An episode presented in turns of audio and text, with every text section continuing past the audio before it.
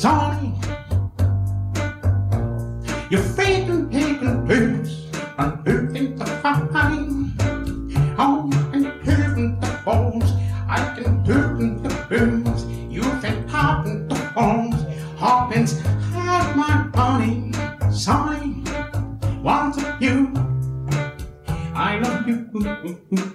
Eh bien bonjour à toutes et à tous, je suis Maxime de Recoversion et bienvenue dans ce huitième épisode de Super Cover Battle, le seul podcast qui classe les reprises musicales à la manière de Super Ciné Battle. Pour m'accompagner là-dedans, celui qui sait toujours être positif, mais qui peut voir rouge sur des tics de composition non homologués, celui qui, en passant, m'a permis certainement d'affiner mon oreille, celui dont les arguments ne sont jamais entre gris clair et gris foncé, Ah. mon acolyte qui encensera toujours le mauvais punk en étant ici minoritaire, un homme en or malgré ses goûts parfois démodés et qui malheureusement s'évertuera à défendre d'affreuses chansons pour les pieds. Bonsoir mon cher Damien. Bonsoir et merci pour toutes ces références à l'ami euh, Jean-Jacques Goldman, hein, pour ceux qui l'auraient pas reconnu. C'est toute sa discographie que j'ai essayé de caser. Ouais, bah, franchement, bravo, bien joué, bien joué. C'était pas évident et j'apprécie l'effort. Donc positif, rouge, euh, non homologué, en passant entre gris clair et gris foncé, celui-ci était facile à reconnaître.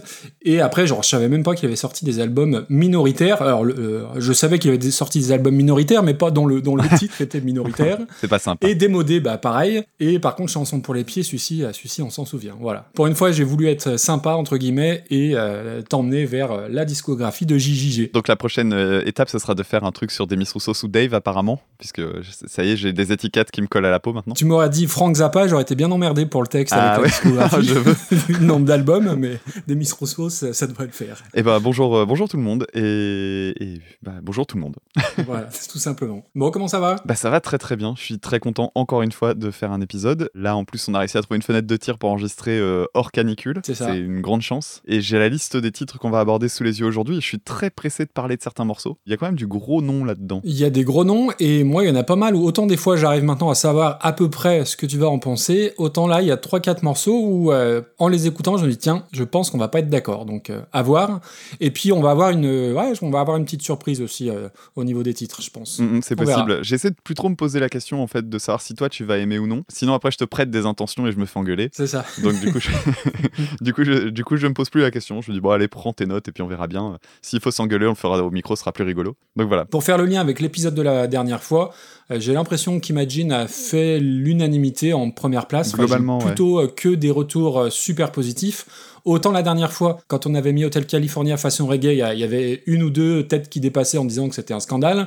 Autant là, ça a l'air de faire l'unanimité et c'est plutôt une très très bonne chose que A Perfect Circle soit encore euh, numéro un. Est-ce qu'il le restera aujourd'hui? À voir Mm, mm. Mais en tout cas, voilà, on a eu pas mal de, de- de bons retours dans Ouais, ce sens-là. tout à fait. Et puis euh, bon, la dernière fois, on n'a quasiment rien classé dans le fond en fait. Non. C'était un peu le, le contraire de l'épisode précédent. C'est ça. Je crois que le plus loin, c'était ouais, c'est ça. Le, le plus loin, c'était Great Pretender qui est bon 65e hein, sur euh, quasiment 80 maintenant. Le chanteur à moustache pour EHPAD, Ouais. c'est ça. C'est quand même assez bas, mais mais c'est pas non plus le, le, le Ouais, c'est correct. classement. C'est Et ben, on correct. verra aujourd'hui ce que ça va donner. On rappelle les règles? Tout à fait.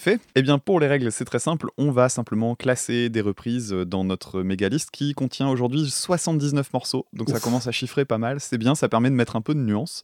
Donc l'idée, c'est de comparer le morceau d'origine et le morceau d'arrivée en se posant les questions de savoir est-ce que la reprise d'arrivée est très différente ou non de celle d'origine? On sait que parfois c'est bien de s'éloigner, parfois c'est bien de respecter quand même assez fort l'original. Donc c'est assez varié, ça dépend des cas de figure.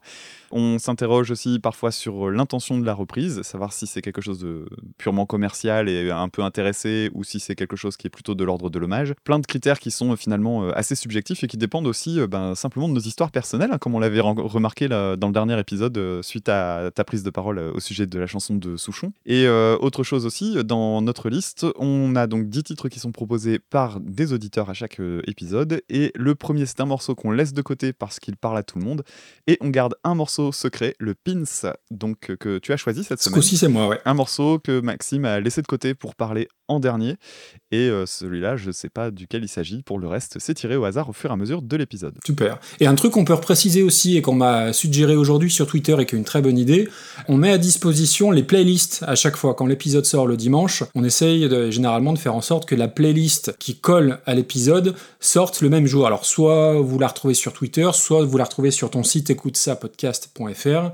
Je fais en sorte normalement de mettre les chansons dans l'ordre de l'épisode, donc attention à pas vous faire spoiler, mais ça peut peut-être vous aider parce que quelquefois on met qu'un petit extrait de, je sais pas, 15-20 secondes et on peut parler de certaines parties du morceau Mhm. qui sont pas forcément dans l'extrait. Donc en support, ça peut peut-être vous aider. Ouais, sachant que la dernière fois dans l'épisode, je, je me suis bien enflammé sur les extraits. L'extrait de Imagine, je crois qu'il dure 1 minute 15.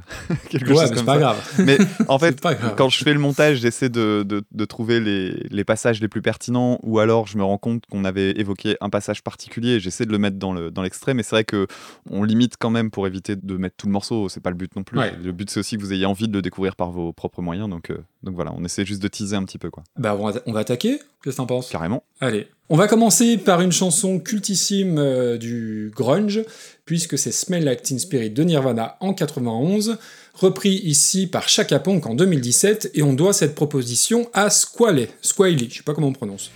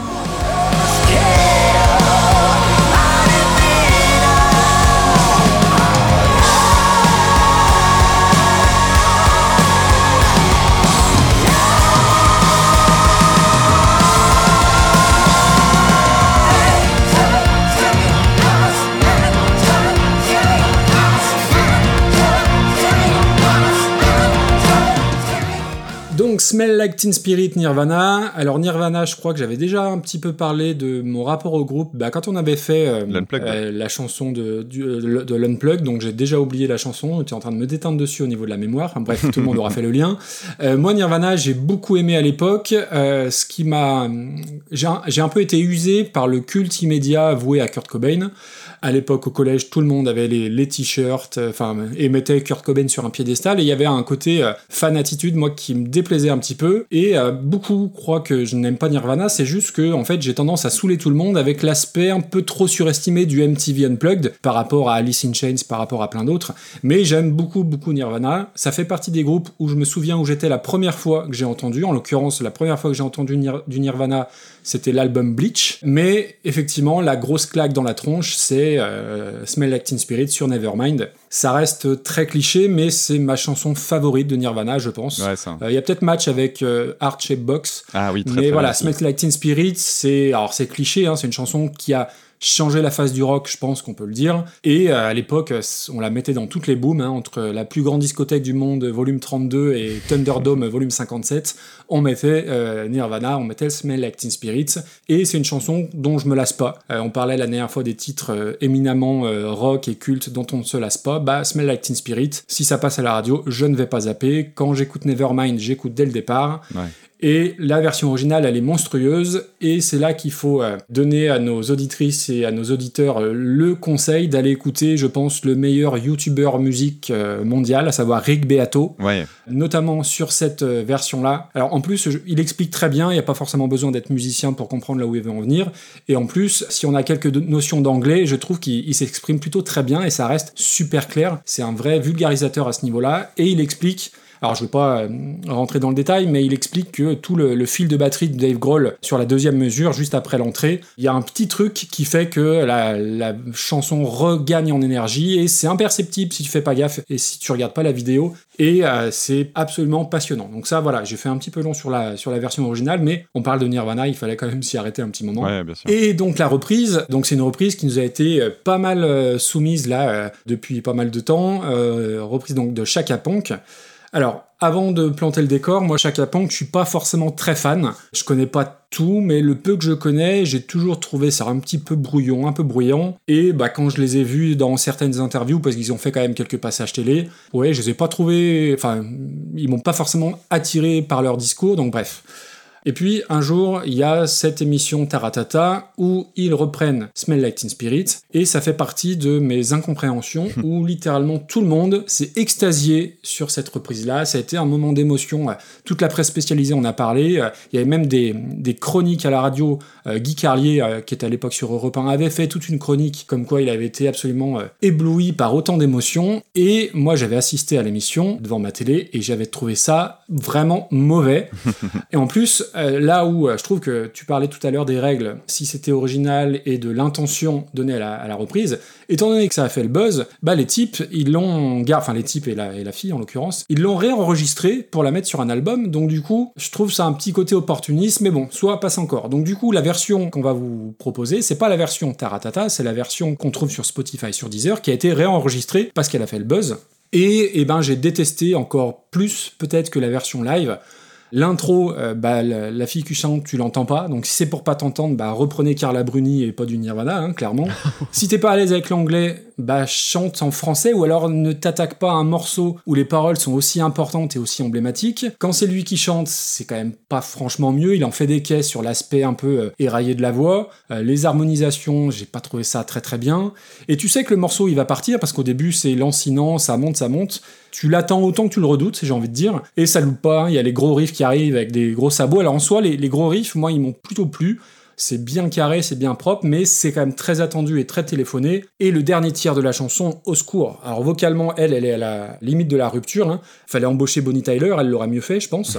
et le pire du pire, je pense que tu l'auras noté, c'est les gros chœurs euh, façon enfoirée. Enfin, c'est pas tellement façon enfoirée, c'est entre les enfoirés et une mauvaise comédie musicale ringarde. Il y a trop de trucs, il y a trop de chœurs, trop d'arrangements, ça dégueule de partout. Et surtout, euh, c'est une chanson où il faut pas mettre Bah trop d'arrangements. C'est tout le problème. ça va à l'encontre même de la, de la volonté de Nirvana, dont la volonté était justement d'être le, plus direct possible, sans fioriture, en te balançant euh, un, un direct dans la tronche. Vraiment, mais c'était d'une pénibilité extrême. Et pour te dire, ça m'a même, rappelé, et j'avais préféré à l'époque, je sais pas si tu te souviens de la nouvelle star quand Steve Estatoff euh, avait gagné, qui était un, un rocker français. Il avait repris du Nirvana en français, il avait adapté les paroles de Lithium, je crois, en français. Et ben, c'était meilleur que Chaka Ponk, pour te dire. Et surtout, ce que je retiens, c'est qu'il y a un vrai côté opportuniste dans le sens où tout ça n'aurait dû rester qu'un buff à Taratata. C'est le principe même, hein. c'est du buff entre artistes, euh, des essais, des covers sans filet, du live qui est censé être temporaire. Et là, ils ont un peu surfé sur le truc et je trouve ça un petit peu, un petit peu moyen, quoi. Ouais, donc tu mets un, un malus en plus. Un malus en plus, exactement. Euh, je pense qu'on sera raccord là-dessus, non? Bah écoute, euh, on va voir. Je vais rien dire maintenant. Et puis on va avancer. T'as dit un Nirvana méga classique. Alors c'est marrant, t'as parlé d'un youtubeur que j'aime beaucoup aussi, un Rick Beato forcément. Il y a un autre youtubeur que j'aime bien, un youtubeur français, un gars qui fait des vidéos de guitare qui s'appelle Florent Garcia. Et Exact. Florent Garcia a Mm. fait euh, une vidéo notamment sur le style de jeu de Kurt Cobain. Je crois que la vidéo c'était quelque chose qui s'appelait euh, Kurt Cobain est-il un bon guitariste? Et il avait soulevé un truc qui est dans le jeu de Kurt Cobain, qui est de, de faire ses barrés avec son index et son annulaire. Alors généralement, on, on peut barrer avec l'annulaire, mais c'est plutôt le petit doigt qu'on utilise pour jouer du punk et tout ça. Et en fait, quand il barre avec son annulaire, le problème de l'annulaire, c'est qu'il est long et que tu peux pas forcément le tordre autant que le petit doigt, Oui. ce qui fait qu'il a tendance à toucher la corde de sol en même temps, et ce qui fait que les accords en barré de Nirvana ont souvent une carte dans leur, euh, dans leur son, et c'est ça donne un truc un peu particulier. Ça s'entend un petit peu sur euh, Smell Like Teen Spirit, mais pas tant que ça, ça s'entend plus sur d'autres titres. Ouais. Mais voilà, bon, bref, euh, si, si vous voulez vous intéresser à ce morceau-là, c'est vrai qu'il y a, pour un titre très simple en apparence, il y a beaucoup de choses qui ont été dites et qui sont intéressantes à Oui, soulever. Donc, euh, Rick Beato et Florent Garcia, euh, deux bons points là-dessus. hein. Euh, Oui, donc euh, c'est un riff incroyable. La voix de Kurt Cobain, elle est fantastique. Enfin, moi, j'ai toujours aimé euh, la, la voix de Kurt Cobain. Je sais que certains ne l'aiment Mm. pas, mais euh, moi, c'est une voix que j'aime énormément. Tu parlais de tes morceaux préférés de Nirvana. Moi, je vais dire le mien juste pour Ah, le bah, plaisir. Mais c'est Territorial Pissings, qui est sur le Nevermind, et qui est un, un titre, mais d'une fougue, d'une colère tellement intense. c'est un- un vrai défouloir. Enfin bref, donc euh, c'est un, morceau génial hein, et effectivement il fait partie de ces titres dont je ne me suis jamais lassé, au contraire d'autres Ouais. qu'on a déjà évoqués. Donc euh, très très très très bon euh, morceau. Ce qui fait que les attentes sont d'autant plus grandes quand le morceau est Eh oui, attaqué. Et voilà, et sauf que c'est attaqué par un groupe qui est pas anodin. J'ai déjà eu l'occasion de parler de mon rapport à Chaka Ponk qui est compliqué parce que Chaka Ponk, je les ai connus assez tôt dans leur carrière. Je les ai vus en concert pour la première fois juste avant qu'ils sortent l'album The Geeks and the Jerking Socks, qui est le- leur énorme tube en fait, ce qui les a fait exploser. Mais en réalité, ils avaient déjà sorti d'autres albums avant. Et ouais. c'était un groupe qui tournait, mais vraiment tout le temps, tout le temps, tout le temps. Et tous les petits groupes des débuts des années 2000 ont à un moment donné croisé Chaka Ponk. Parce qu'en fait, ces mecs-là, ils étaient euh, mais partout, tout le temps. Et ils ont toujours eu énormément d'ambition. Donc ça, c'est quelque chose que je leur reconnais. Et surtout, ils ont eu euh, la chance d'a- d'avoir euh, l'album qu'il faut au moment qu'il faut. Enfin, c'est des bourreaux de travail. Et euh, quand tu vois le, le soin apporté dans leur euh, reprise de, de Nirvana, alors je vais spoiler tout de suite mon avis, hein, j'ai pas du tout aimé cette reprise, mais je trouve qu'elle a au moins une qualité, c'est que purée, il y a du boulot quand même. hein. Ouais. Il y, y a Mm. énormément de taf, mais je vais y revenir. Pour parler un petit peu de cette reprise, effectivement, moi, c'est une reprise que j'aime pas. Et euh, le premier truc qui va pas, à mon sens, c'est justement le chant. C'est-à-dire que le chant euh, énergique de Kurt Cobain, euh, qui est vraiment d'une colère pure, là, on arrive sur un chant ultra maniéré, c'est pénible. Eh oui. C'était au sujet des chœurs euh, à la fin. J'avais écrit fin avec des chœurs ridicules est et euh, sinon grandiloquent et pénible. Et j'avais même ajouté me fout mal à l'aise. En fait, il y a un truc qui est vraiment physique chez moi, c'est quand je me retrouve devant quelqu'un par exemple qui chante faux, je suis une personne qui n'arrive pas à cacher son malaise. Comme la vidéo de Sting qui tourne en ce moment. C'est exactement ça. Je- je- écoute, Elle cette vidéo-là, elle m'a vidéo. tellement parlé, t'as pas idée. Parce qu'en fait, je, je sais pas cacher mon malaise. Et euh, c'est pire que ça, je ressens tout ce que je si j'étais sur la scène à la place de la personne. C'est-à-dire que j'ai des sueurs froides, euh, j'ai mon rythme cardiaque qui s'accélère. euh, Enfin, vraiment, c'est quelque chose qui me fout mal à l'aise physiquement. Et euh, la chanson de Chaka je me suis à un moment donné mis à la place du, du guitariste, parce que bon, en étant guitariste, je me mets à la place du guitariste et je me disais, allez, imagine, tu veux, t'as fait cette reprise et tu veux la faire écouter à quelqu'un. Et ben, la première minute 30 ou deux minutes, toute l'intro, je crois que je serais en mode, euh, bon, allez, allez, on peut passer cette partie-là, mais la suite. Ouais, Tu vois, parce que je, enfin, c'est vraiment euh, épidermique euh, toute cette intro, qui en plus de ça va tellement à l'encontre, tu l'as dit, hein, de, de l'esprit du grunge et compagnie. Bah, c'est ça. Je me dis, si Kurt Cobain euh, s'était pas suicidé en 94, il l'aurait peut-être fait après la reprise. Hmm. parce que c'est c'est vraiment genre, tu sais, le, le Star System, parce que Taratata, ça a peut-être beaucoup de qualité. C'est quand même une, une grosse émission de, de télé où euh, les stars se succèdent, etc. Et c'est pas un truc aussi cool que ça veut donner l'air, moi, je trouve. C'est une émission que j'apprécie assez peu. Il y a eu des très beaux moments hein, chez Taratata, je dis pas le contraire. Oui, il y a eu l'âge d'or de. C'est une émission que je ne regarde jamais, quoi. C'est bah, voilà. Je, je peux tomber sur des lives de temps en temps euh, qui sont réussis, mais je- tu me feras jamais regarder Taratata de bout en bout. Ça, ça me fout mal à l'aise.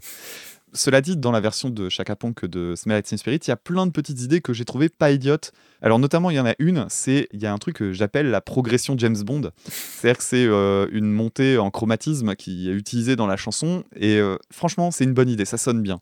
Il y a le thème de guitare qui s'appuie non pas sur la mélodie qu'on a l'habitude d'entendre de Smell Like Teen Spirit, mais qui s'appuie sur le Hello, Hello des Mhm. paroles de, de Kurt Cobain.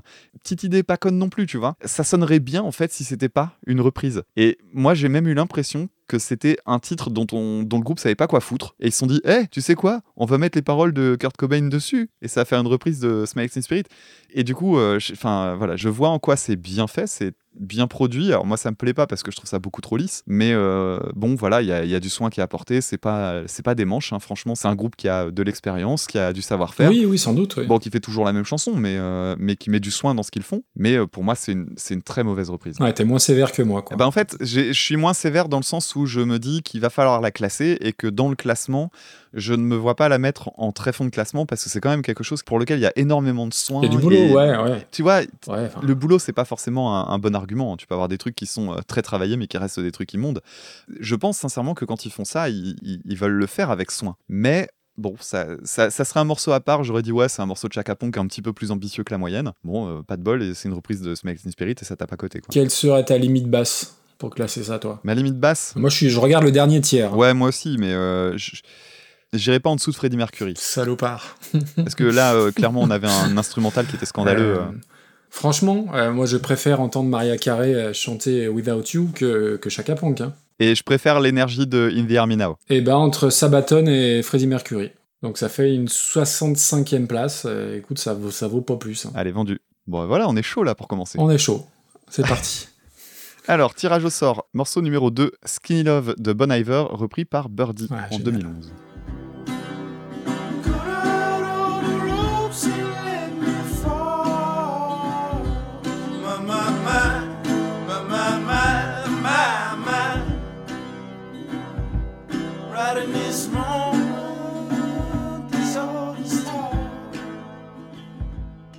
And I told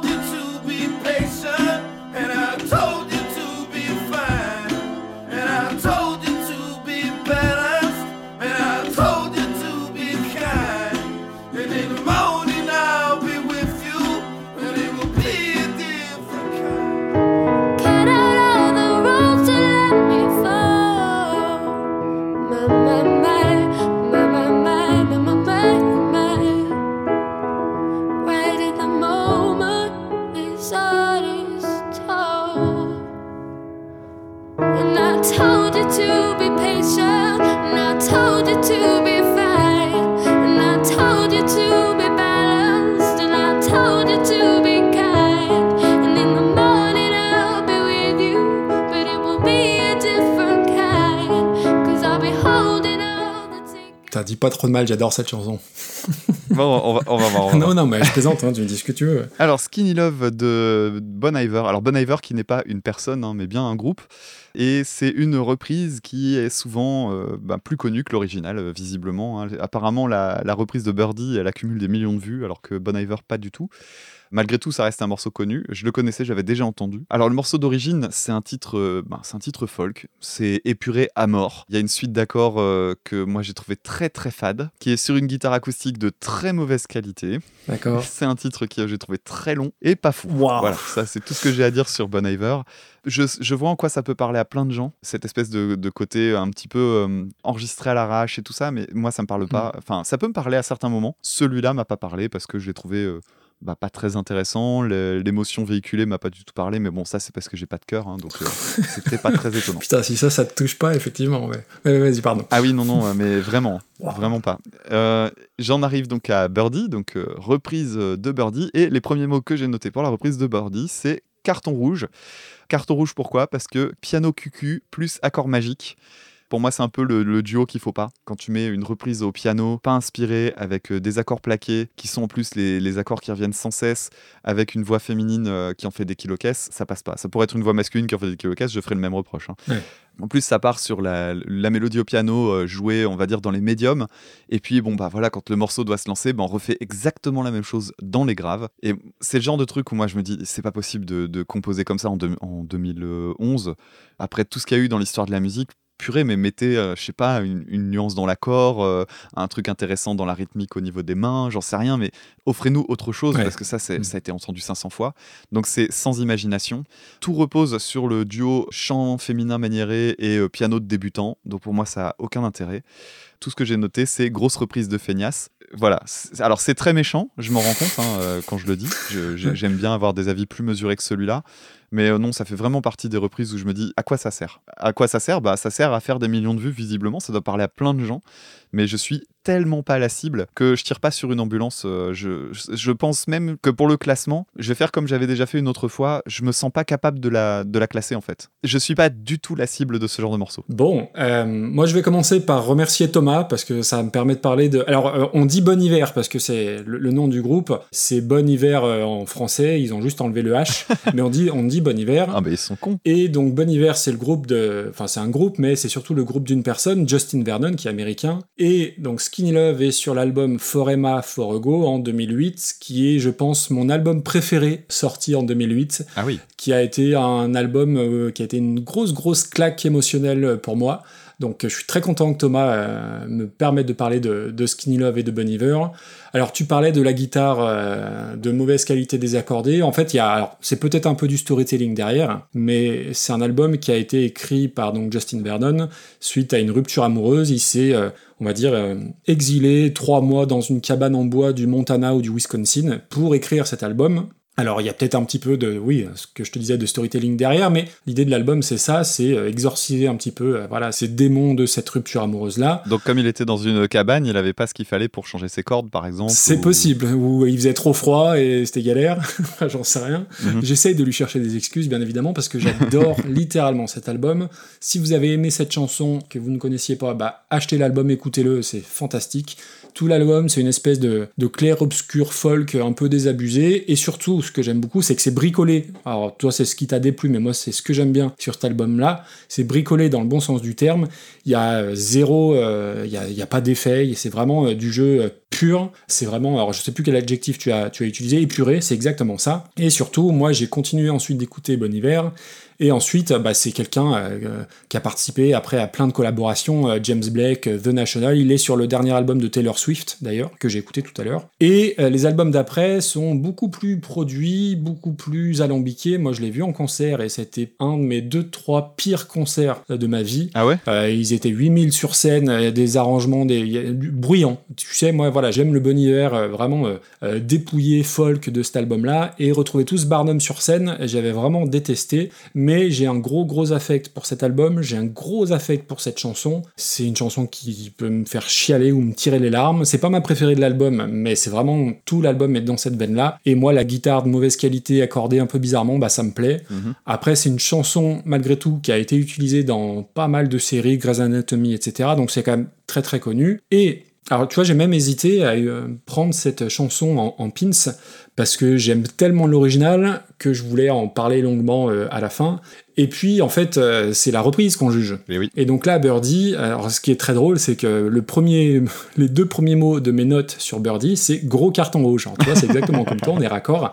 Mais moi, c'est gros carton rouge aux producteurs et à l'entourage de cette gamine, parce que en 2000, quand c'est sorti en 2000, euh, 2011, eh ben Birdie, elle a 15 ans. Ouh. Elle sort d'un télécrochet. Et quand t'as 15 ans, tu peux pas t'approprier une chanson qui a autant de charge émotionnelle. C'est pas possible. Ouais, ça sonne fake, forcément. Il y a certainement un Gérard Louvain anglais euh, qui, qui a dû se dire bah tiens euh, la gamine euh, elle chante bien on va lui on va lui refourguer ça. Et c'est euh, tube TF1 il y avait je crois qu'il y avait même des pubs dans mon souvenir il y avait des pubs genre euh, le phénomène euh, Birdie euh, acheter son nouvel album. Et il y a pas mal de gens qui pensent que c'est une chanson de Birdie alors que non il faut remettre l'église au centre du village c'est Bon Hiver et la chanson c'est juste pas possible. D'ailleurs ça me révolte le fait que certaines reprises puissent être plus connues que l'original. Quand c'est des mauvaises reprises comme ça ça me pose un vrai problème. L'intro euh, ça commence euh, avec ce piano voix euh, ça commence comme du mauvais Grégoire dont on parlait la dernière fois. Le chant ultra haut elle est dans les ultrasons directs le pré-refrain est moisi. Les Kids United l'auraient chanté ça m'aurait plus fait vibrer clairement, c'est affreux. Alors oui, elle chante bien, elle a,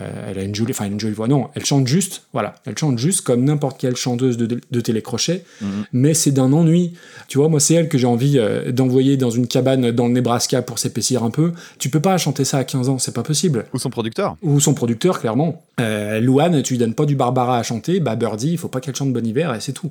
Dans toute la chanson, il n'y a pas le dixième de l'intensité qu'il y a dans le premier couplet. Alors toi, ça t'a pas touché, le, le premier couplet de Bon Hiver, mais Non. moi, c'est vraiment... Alors, Chaka Pong, c'était pénible.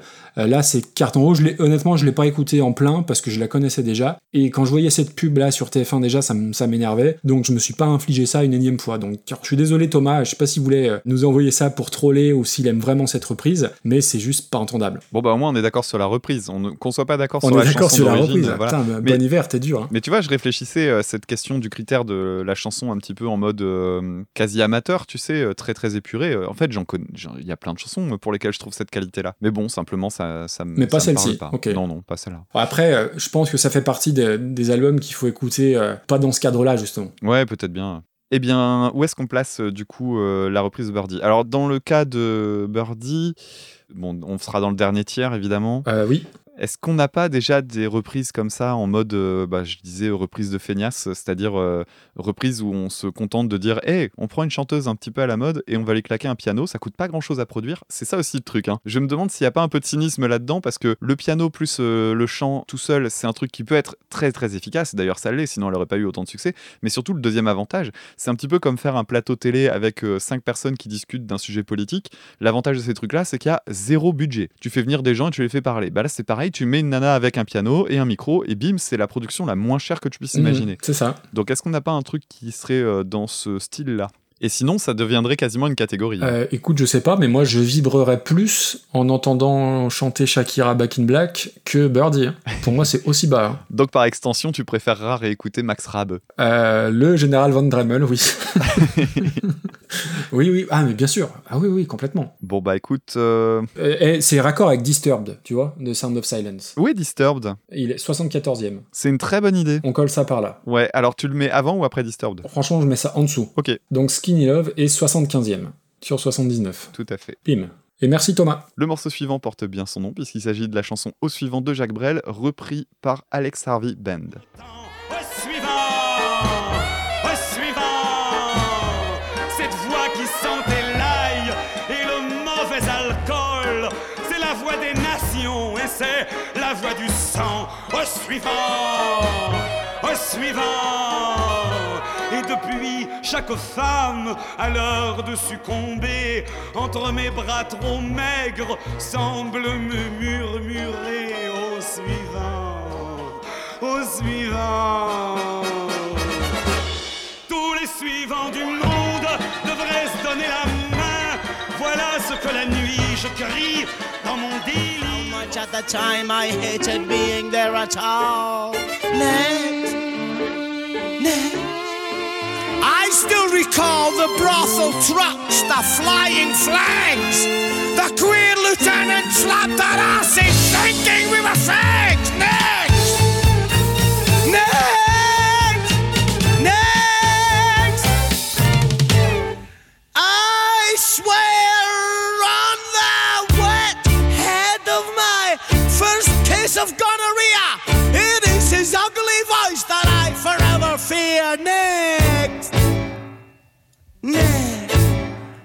a voice that stinks of whiskey, corpses, and of mud. Au suivant, eh bien c'est une chanson que je viens de comprendre. En fait, c'est con, mais quand j'écoutais cette chanson-là, j'étais assez petit.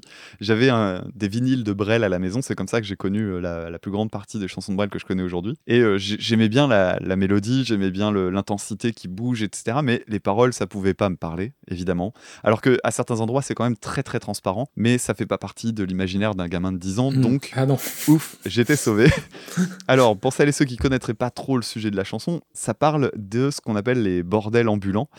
C'est pas tout à fait le terme exact parce qu'il y a même un terme reconnu par l'armée. Les bordels ambulants, bah, ce sont euh, des, bah, des, des lupanards organisés pour les soldats qu'on amenait euh, bah, simplement aux endroits où ils étaient euh, postés. Donc ça a existé pendant bah, plein de conflits en fait parce que c'est une tradition très très ancienne. Ça, les premiers datent du XIIIe siècle et on en a retrouvé même jusqu'au 21e siècle, puisqu'on en a retrouvé euh, encore trace en 2003, je crois. Euh, Il y en avait un actif en 2003, ouais, c'est ça. Pendant la Première Guerre mondiale, notamment, on faisait venir des femmes d'Afrique pour les troupes coloniales. Et le but, c'était bah, de, de faire en sorte que les troupes coloniales se mélangent pas aux femmes blanches euh, du, Ouais. de la France. Et, et voilà, ça te donne une bonne idée du truc. Bon, évidemment, ça a été euh, très, très utilisé au moment de la guerre d'Algérie, pendant l'Indochine, évidemment, hein, parce que c'était soit ça, soit ils violaient des, soit ils violaient des femmes. Ou alors, bah, de toute façon, on s'en fout, on va faire les deux. Bref, c'est un truc qui pue bien, bien, bien comme il faut. euh, surtout qu'en plus, euh, ben, forcément, si tu dis prostitution plus mécanisme d'État, et ben, tu as aussi des questions de lien avec la pègre, des mafias, etc. etc. C'est vraiment un truc répugnant. Et euh, la chanson de, Brel, en fait, quand je me suis rendu compte que ça parlait de ça et que j'ai fait quelques petites recherches sur la question, je l'ai trouvé encore meilleur. Parce que euh, Brel, c'est quelqu'un que j'adore pour plein de raisons. Mais une des raisons, euh, enfin peut-être même la raison principale, c'est le côté très concret de ses paroles. C'est-à-dire qu'au détour Ah oui, d'une petite phrase, d'une toute petite formulation, il va te donner un truc qui va être un énorme coup de poing dans la figure, avec des mots très très bien choisis. Alors j'avais déjà parlé de ces gens-là dans un précédent épisode euh, dans mon podcast, et là, ce qui me revient, c'est euh, il y avait une phrase qui disait il parle de son, de, donc de son chef euh, de l'armée qui lui qui dit au suivant, au suivant, au suivant. Et il dit euh, Cette voix qui sent l'ail et le mauvais alcool, c'est la voix d'une nation et c'est la voix du sang. Ouais. Cette phrase-là, elle est, elle, est, elle est rude, quoi. Ouais. Après, il y a euh, la fameuse phrase Ce ne fut pas Waterloo, non, ce ne fut pas Arcole, ce fut le moment où l'on regrette d'avoir raté l'école. Oh putain. Pareil, là, tu Oh, dis, wow, il est en train quand même de dire que les, euh, que les militaires sont tous des teubés. Bon, c'est une bonne charge, quoi. Hmm. Il y en a d'autres, hein, j'avais noté aussi, euh, j'en arrive à me dire qu'il est plus humiliant d'être suivi que suivant. Hmm. Voilà, au départ, euh, l'état d'esprit, c'est euh, ah, je passe derrière. Et puis en fait, le, le truc le plus humiliant, c'est de se dire que ça continue, quoi, que c'est un truc qui dure, qui dure et qui existera encore et encore. Et toutes ces phrases-là, en fait, le, notamment la phrase sur euh, l'ail et le mauvais alcool, je- sur mes notes, j'ai écrit c'est quand le concret se met au service d'une idée. Et le, le représentant parfait pour ça, c'est Émile Zola. Euh, Je sais pas si tu as déjà eu l'occasion de lire du Émile Zola. Alors moi, c'était un truc que je voyais toujours. euh, Ça remonte. quand Mm. j'en parle autour de moi, souvent la réaction elle est assez épidermique. Ah oui, euh, Oui. Zola, celui qui te fait euh, une description de 40 pages pour euh, parler d'un wagon de train. Et en fait, j'invite mais tout le monde à lire du Zola. C'est extraordinaire. C'est d'une modernité euh, dinguissime. C'est d'une dureté dans le texte qui est vraiment impressionnante. Un des plus gros coups de foot de littérature, c'était l'été dernier quand j'ai lu La Bête humaine, qui est un, des romans les plus fous que j'ai lus, dans lequel tu as aussi des, moments, des descriptions de personnages où tu donnes juste un truc très concret qui va permettre de faire passer le, caractère. Et c'est souvent très brutal. Et clairement, la phrase euh, de l'ail et du mauvais alcool, c'est une phrase à la Zola. Donc ça, c'est un truc qui m'avait énormément plu. Et puis, euh, pour euh, parler un petit peu de la musique euh, de, Brel, il y a aussi tout cet instrumental qui est génial, qui monte en intensité vraiment de façon ultra progressive et qui est méga riche. Dedans, tu as du xylophone, c'est une forme de tango en fait. Tu as une caisse claire derrière qui, en fait, à mon avis, est là pour évoquer le côté militaire. Oui, T'as des violons, ça t'as du saxophone. Enfin, c'est fou, c'est euh, le la forme au service du fond. Et euh, c'est une chanson que j'ai trouvée euh, fantastique. Et j'ai été tellement content de la redécouvrir avec un regard d'adulte que, waouh, je l'ai réécoutée euh, cinq ou six fois d'affilée. Et à chaque fois que j'écoutais, je découvrais un nouveau truc ou une nouvelle phrase qui me marquait. C'est magnifique. On en arrive donc à la reprise. On en arrive donc à la reprise. Alors, Ouais, je ne connais pas Alex Harvey Band, j'ai fait aucune recherche dessus, je me suis juste contenté d'écouter la chanson et de comparer un petit peu. Et en fait, on passe d'une chanson qui est acide et subtile, alors acide au sens politique du terme, hein, c'est-à-dire qu'elle elle est clairement dénonciatrice, Mm, ouais. et subtile parce que comme je disais, euh, c'est juste quelques petits mots bien placés et bim, t'as euh, 50 idées qui passent dans la seconde. Et là, d'un seul coup, on arrive à une version euh, qui est euh, grand guignol. On a un instru qui est moins riche, qui est même franchement assez vide par moment. Il y a des endroits où ça fait des gros creux et je trouvais ça assez bizarre. Et surtout, il y a un chant qui en fait des kilos-caisses. À mon sens, c'est une chanson qui passe à 200% à côté du sujet. Et ça m'a fait penser au mauvais remake euh, US, euh, avec le, un côté euh, pénible à écouter, où tu dis, mais en fait, c'est c'est un changement culturel. Vous, avez, vous êtes allé chercher une, une chanson française qui répond à certains codes et tout ça. Vous en avez fait une version à votre sauce, et elle est trop grasse, quoi. Il y a un truc qui marche pas. Et là, en l'occurrence, bah, c'est quoi? C'est le fait que le mec hurle à longueur de temps. J'avais envie de lui dire de se taire. Et Ah je ouais, trouvais même dans la traduction que euh, certaines images qui étaient euh, si subtiles dans le texte de Brel, j'avais l'impression qu'il s'adressait à moi comme un demeuré, à juste euh, tout rendre de, de- le plus transparent possible pour que je comprenne tout. Et ouais, ça m'a vraiment pas plu. Ok, je pensais pas qu'il t'aurait un, un différentiel aussi important entre l'original et, et- et la reprise. Bah, c'est justement ça le truc. Je, je juge peut-être moins la reprise en elle-même en tant que morceau individuel Hmm. que en tant que reprise. Et je trouve qu'en tant que reprise, ben, elle sabote un peu le travail de Jacques Brel. En plus, je pense que alors c'est c'est François qui nous l'a envoyé. François, c'est le, le rédacteur en chef d'Album Rock, le, le, le webzine où, où j'écris de temps en temps. Et alors, je pense qu'il l'aime bien cette chanson. Enfin, après, je, je m'en assurerai. Mais euh, moi non plus, j'avais jamais entendu parler de, de Sensational Alex Harvey Band. Et euh, moi, Jacques Brel, pour revenir dessus, euh, ça fait partie des trucs euh, qu'écoutait ma mère, mais où je suis toujours resté euh, vraiment à côté. Autant, tu vois, elle écoutait euh, Brassens, Reggiani, Aznavour, euh, j'adorais ça. Mais Brel, il y avait un côté trop sombre, trop habité dans sa façon de chanter qui me rebutait. Et puis surtout, je pense que, comme tu l'as dit tout à l'heure, quand j'étais gamin, je percutais pas les textes. Et, Ouais, cette chanson-là, au suivant, je ne la connaissais pas. Euh, tu vois, alors j'ai une grosse méconnaissance de Brel. Je dois connaître ses cinq ou six plus grosses chansons. Ça doit être la septième alors. Ça doit être la septième, voilà. Euh, j'ai tendance à le préférer en acteur. Euh, Tu vois, j'ai rematé il y a pas très longtemps euh, L'Emmerdeur avec Lino Ah oui. Ventura, et c'est un film que j'adore. L'emmerdeur est génial. Et donc au suivant, je ne connaissais pas. Et effectivement, bah, euh, quand j'ai lu les paroles, j'ai euh, compris de, de quoi ça parlait. Et tu l'as très très joliment dit et très fortement dit. Le texte, il est assez incroyable. Euh, il l'habite, il l'interprète plus qu'il le chante, mais vraiment, quand t'écoutes ça, tu te dis, mais attends, il y a des gens qui ont osé se lancer à reprendre ça, ça, ça doit être quand même très très difficile. Et puis surtout, c'est une chanson qui est très reprise. Hein. Mathieu Chédid, alors j'ai vu que Florent Pagny, alors j'ose même pas écouter la version de Florent Pagny, Scott Walker, Trigger Finger, un groupe que j'aime beaucoup, Mhm. l'ont repris. Donc du coup, j'étais très curieux d'entendre la, la reprise, puisqu'en plus, un groupe dont je connaissais absolument pas le nom ni de près ni de loin. Alors c'est un groupe de, si on peut situer ça, de, de, de blues rock un peu, alors qui est au nom du chanteur, mais euh, qui a évolué principalement dans les années 70 et qui se sont reformés même après la mort du chanteur, donc c'est un truc assez bizarre. Et effectivement, c'est une adaptation. Alors là, je me suis penché rapidement sur le texte. C'est pas de la traduction pure, c'est de l'interprétation, ce qu'on a déjà un petit peu, euh, enfin de l'adaptation. C'est euh, ce qu'on a déjà évoqué euh, dans d'autres épisodes. Le départ, ça me fait penser un peu à du rock progressif. Et là, si au niveau de la version originale, Brel, il interprète vraiment son, son truc.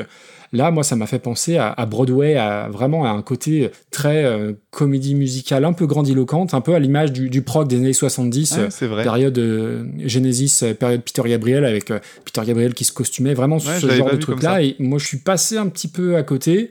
Si tu connais pas la chanson de Brel, bah du coup, tu, tu passes un peu à côté du message. Si t'es pas bilingue, tu passes à côté du message aussi. Ouais, j'ai trouvé ça bizarre, quoi. Enfin, là encore une fois, je pense qu'il y, a des- chansons, il y a des chanteurs qui sont difficiles à reprendre, et il y a des chansons où le texte est tellement fort que c'est quand même compliqué de t'y risquer. Et euh, je sais pas si c'est plus risqué de la reprendre en français ou en anglais. Tu vois, il faudrait que j'écoute les versions de Mathieu Chédid et autres pour m'en rendre compte, mais j'ai vraiment trouvé ça bizarre. Quoi. Alors, pour le coup, n'étant pas fan de Brel, j'ai quand même préféré assez largement la version de Brel. D'accord. Sans être plus fan du chanteur que ça. Mais ouais, euh, le côté euh, Brel qui incarne son truc, euh, puis moi j'ai la, la vision de- du mec sur scène euh, qui transpire, qui, qui est à fond bah oui. dedans. Forcément. Ça me pose pas de problème. Là, Alex Harvey Band, ouais, j'ai l'impression d'un- mec qui a un mauvais maquillage et qui fait une mauvaise comédie musicale. Donc ouais, ça m'a, j'ai j'ai pas trouvé ça très très bien. Mais c'est marrant que tu parles de comédie musicale, je l'avais pas du tout vu arriver. Et en fait, c'est très très vrai ce que tu dis. Et d'une certaine manière, ça me fait penser aussi à, à ce que je connais maintenant de Starmania euh, grâce à Julien Baldacchino, qui m'a permis aussi de me rendre compte que bah, les chansons, en fait, il fallait aussi lire les textes parce que ça racontait les histoires. Et tu vois que certaines comédies musicales peuvent avoir des thèmes assez euh, durs. Oui. Et c'est vrai que d'une certaine manière, elle pourrait trouver peut-être sa place. Surtout que tu as raison, le côté grandiloquent et tout ça, c'est, ça, ça s'y prête parfaitement. Ah ben euh, ouais, ouais. Mais euh, en tant que reprise euh, seule comme ça, mm, Isolé comme ça, c'est compliqué. ouais. ouais, j'ai- moi j'ai pas trouvé ça magique. Alors après, c'est c'est quand même une, une reprise euh, intéressante parce que bon bah moi je trouve que le mec fait que hurler, mais en fait il y a c'est quand même un morceau qui m'a surpris, qui C'est interpelle. audacieux, ouais. Bon, voilà, c'est pas pour moi il tape à côté parce que je connais la chanson d'origine et comme je disais tout à l'heure, j'ai vraiment un affect avec cette chanson là aujourd'hui. Mais c'est pour moi c'est milieu euh, milieu milieu bas quoi. Ok, ok. Euh, non, on n'a jamais eu du, du Brel repris, je crois pas. hein.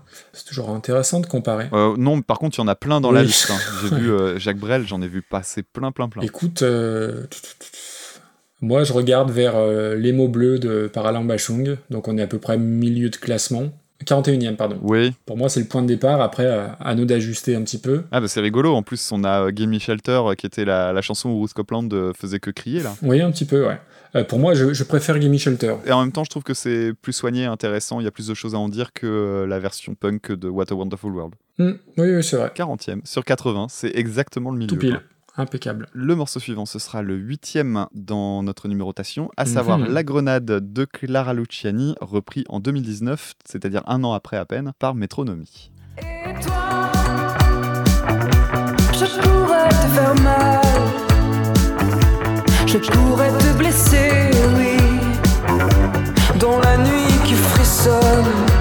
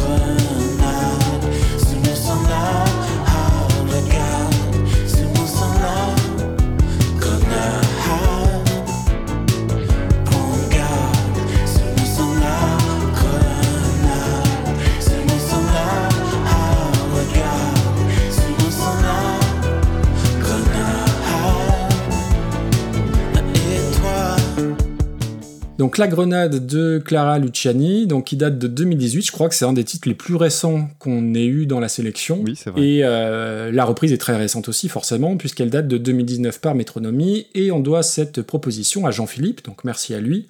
Alors Clara Luciani, difficile de passer à côté, ça fait partie de toute cette nouvelle génération de jeunes chanteuses, Angèle, Juliette Armanet, et- etc., etc. Moi, c'est des trois que j'ai cités, c'est peut-être celle que je préfère. La chanson avait cartonné l'été 2018, moi je la connaissais, alors je vais pas dire par cœur, mais on l'a tellement entendue en radio que du coup t'as les paroles qui commencent à s'imprégner. En plus je crois qu'elle est sortie dans la période MeToo, et du coup elle a pas mal surfé là-dessus, enfin surfé dans le bon sens, hein. je veux dire le, le- texte explique un petit peu ça. Euh, je lisais une interview de- d'elle où elle disait qu'au départ, euh, forcément elle avait souffert du sexisme, que même sur scène, euh, il y avait des techniciens qui montaient sur scène pour lui montrer comment brancher sa guitare. Putain. Et elle disait que ça, euh, ça aurait été un mec, évidemment, que personne ne l'aurait fait. Alors moi, je suis pas, c'est pas forcément ma cam à la base, le, côté variété français, c'est pas un gros mot hein, dans ma bouche, hein, variété française, mais j'aime beaucoup cette chanson. Si elle passe à la radio, tu vois, je la zappe pas. La grosse ligne de basse, euh, un peu électro, super groovy, j'aime beaucoup. Le refrain, euh, que tu le veuilles ou pas, bah tu l'as dans la tête, donc ça c'est que c'est que la recette fonctionne. C'est une chanson qui est évidemment dans l'air du temps, et je parle pas forcément juste par rapport au texte, mais voilà, dans son ambiance, dans sa musicalité, moi j'aime beaucoup. Au niveau de la voix, je trouve qu'elle a un côté Françoise Hardy avec une certaine nonchalance dans sa façon de chanter que j'aime beaucoup. Alors c'est pas une chanteuse avec une voix puissante, on est bien d'accord, mais c'est pas grave. Mais voilà, j'aime bien le côté un peu, euh, alors pas dédaigneux, mais voilà, c'est une espèce de nonchalance dans sa façon de chanter que moi qui me touche, en tout cas qui me plaît. Et euh, c'est un truc con, mais j'étais persuadé qu'elle disait sous mon sang la grenade, et en fait pas du tout, c'est sous mon sein, et c'est bien plus logique vu le thème de la chanson. Donc tu vois, Mhm. j'ai encore appris quelque chose. Au niveau de la reprise, bah, on est un peu dans la même thématique, hein, des, des- des anglophones qui reprennent des artistes français. Alors Métronomie, je sais que c'est un nom qui est très connu, qui est très Les Un Rock, Télérama, et alors je dis pas que c'est une mauvaise chose, mais voilà, c'est un, un groupe qui a la carte, comme on dit. Euh, je serais incapable de te citer une chanson, je connais le nom, et en fait moi quand j'entends parler de Métronomie, j'entends Métrique, qui est un groupe que Ah j'aime oui, beaucoup pour le chouette coup. aussi ça. Et en plus, je voulais parler de métrique euh, un jour ou l'autre, donc ça me permet de, de glisser un mot là-dessus. Et métronomie, je connais pas trop. Donc du coup, j'avais zéro a priori, ni positif, ni, euh, ni négatif. Et chanter en français quand t'es anglais, et ben on l'avait vu avec euh, Champs-Élysées par NoFX, et ben c'est quand même sacrément casse-gueule. Il n'y a plus la grosse ligne de basse euh, qui va bien. Les claviers, bon tant pis, façon Super Nintendo, c'est non pour moi. Euh, là où la VO c'était du bon Françoise Hardy, bah là c'est du mauvais Jane Birkin. Et puis je trouve, enfin, euh, le morceau perd toute sa force. C'est pas parce que c'est un mec qui chante, c'est juste comme tu maîtrises moins la langue, bah forcément ton message va être un peu moins fort. Et il faut que je parle moins fort parce que mes enfants sont pas très loin et qu'ils essayent de dormir. Donc le morceau perd toute sa force et, euh, et on dit une grenade et pas une grenade à deux comme il chante. Euh, alors c'est sans doute un joli coup de projecteur pour euh, Clara Luciani, mais j'ai trouvé qu'il y avait zéro intérêt et surtout que voilà c'est une chanson avec un, un texte qui est quand même très important, très intéressant, très impactant et le fait de la chanter en, en articulant mal parce que Bichette il est anglais et c'est compliqué de parler le français et c'est encore plus compliqué de le chanter. Et ben je trouve que tout l'intérêt s'évapore en une seconde et que du coup tu t'ennuies très très vite là où j'aime beaucoup la chanson de base. D'accord, Voilà. très bien. Eh bien, la chanson de Clara Luciani, euh, Clara Luciani, ça fait partie des artistes où quand je demande sur euh, Twitter, euh, tiens, euh, à qui je pourrais m'intéresser dans les prochaines semaines, etc., quand je cherche des idées. Ah elle revient. Ouais. notamment, il n'y a pas longtemps, j'avais fait un appel en me disant tiens, c'est vrai que dans ma sélection, mine de rien, je fais un peu le, mon prêchi-prêcha à longueur de temps, mais force est de constater qu'il y avait euh, quand même une minorité de femmes dans les, artistes abordés par écoute ça, et ça m'embêtait. Et Clara Luciani, euh, c'était un nom qui revenait régulièrement. Et le morceau en question, euh, même si effectivement je le connaissais, il était passé en radio beaucoup, et même si j'écoute pas la radio, c'est un- à un moment donné, c'est un peu difficile d'y échapper. Ah oui. Et euh, c'était un morceau très très cool. Ce qu'il y a de rigolo, c'est que je l'ai écouté euh, cinq ou six fois pour prendre mes notes, parce qu'en fait, quand je prends mes notes, j'écris moins vite que ce que je pense. Donc du coup, je suis obligé de... Et je mets les morceaux en boucle pour jamais sortir de l'état d'esprit du truc. Donc j'écoute Ah oui, très oui. rapidement, quatre ou cinq fois d'affilée le même morceau. Et euh, ce qu'il y a de marrant, c'est que j'ai jamais pensé à faire attention aux paroles, alors que les paroles sont géniales. Et c'est étonnant parce que c'est pendant que tu parlais que je me disais, mais en Ah fait, ouais, ça ouais. parle de quoi son Carrément. Et j'ai regardé les paroles pendant que tu parlais et je fais, oh purée, mais c'est mais c'est fantastique ces paroles-là, dis donc. Ah oui. Wow, c'est très fort. Parce que, en fait, euh, limite, je trouve que l'instrumental est trop fort pour, la, pour les paroles. La ligne de basse est, est tellement géniale. Et euh, en plus, elle est très bien produite. C'est la basse Ah Geo oui, Mediator. Moi, c'est un truc que j'aime énormément. J'ai mis un petit cœur sur mon carnet. Le son, façon années 80, mais dans le bon sens du terme.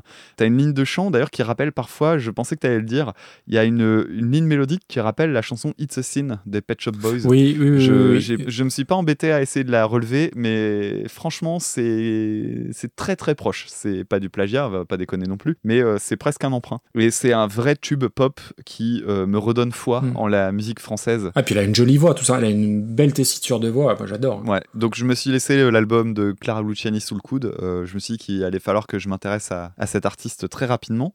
Et euh, pour ce qui est de Métronomie, Métronomie, c'est alors c'est un groupe euh, entre guillemets, c'est surtout un mec derrière tout ça. Et j'ai fait un épisode sur son album Love Letters, qui est un de mes albums préférés de ces dernières années. C'est super joli, très mélancolique. Je pense sincèrement que tu devrais écouter l'album Love, Love Letters. Ça te plairait sans doute beaucoup, beaucoup. Ouais, sans doute. Et si tu veux le découvrir avec euh, des, un regard un petit peu affûté, je t'invite à écouter l'épisode que j'ai fait dessus. Parce qu'en fait, il y a, il y a plein de trucs sur, euh, dans la production du son et dans ce qu'est le bonhomme qui sont assez révélateurs. Tu parlais de, de musique Nintendo. En fait, c'est un mec qui est très très attiré par le, le hardware, c'est-à-dire donc le matériel physique ancien. C'est un collectionneur, c'est un bidouilleur de première. Et, euh, et en fait, ces sons, c'est pas du tout laissé au hasard. Et il y a une tendance aussi à faire vintage dans le sens où il laisse des imperfections dans ses enregistrements. Et du coup, c'est assez intéressant à écouter. Et il crée une musique électro qui, pourtant, la musique électro est généralement assez rigide dans sa forme. Oui. Il fait de l'électro qui, qui a énormément d'âme parce que justement, il garde des imperfections. Et c'est euh, c'est vraiment un artiste intéressant. Malgré tout, là, c'est pas euh, lui que je juge, hein, c'est surtout la reprise.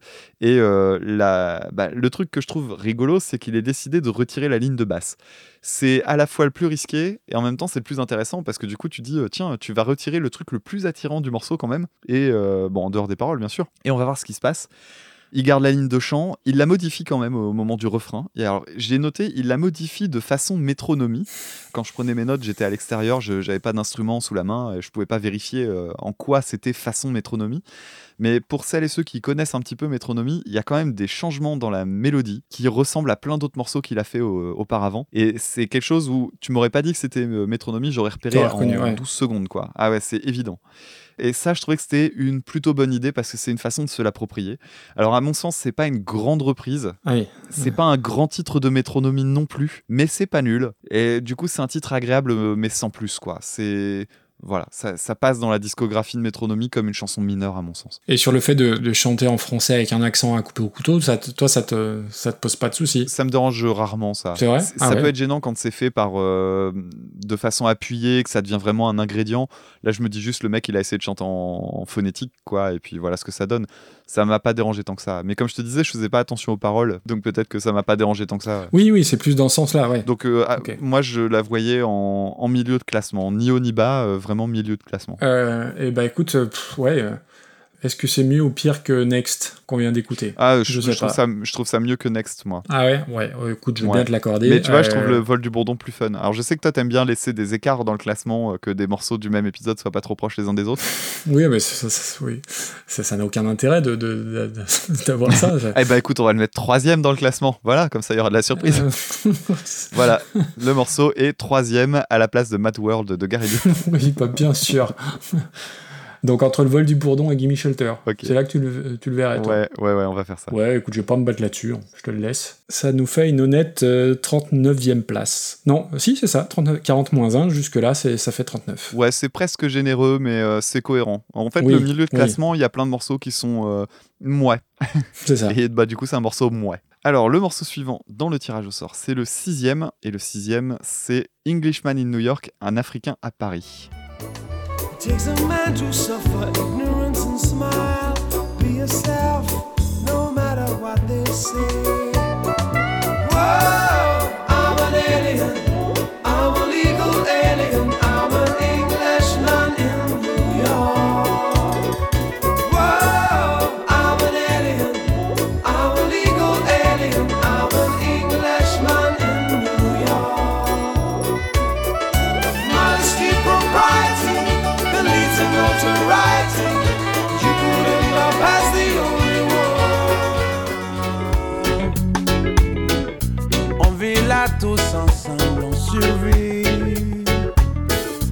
On est manque presque derrière. C'est pas l'enfer ni le paradis d'être un Africain à Paris. Oh, un peu en exil, étranger dans votre ville, je suis Africain à Paris.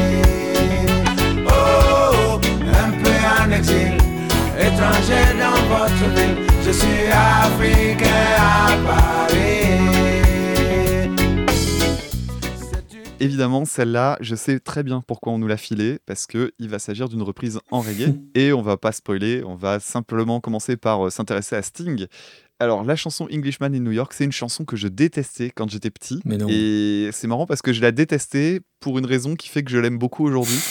Euh, c'est euh, les, les accords jazzy. En fait, ça me parlait pas du tout quand j'étais petit. Ça donnait une ambiance trop bizarre. euh, ça collait pas pour moi. Il y avait un truc qui me gênait. Et aujourd'hui, c'est ce qui fait que je trouve que la chanson est plutôt subtile. À, à un détail près, Je sais. c'est ce whoop whoop qui arrive pendant le refrain et qui est une- un, un gros point d'interrogation. Je comprends pas.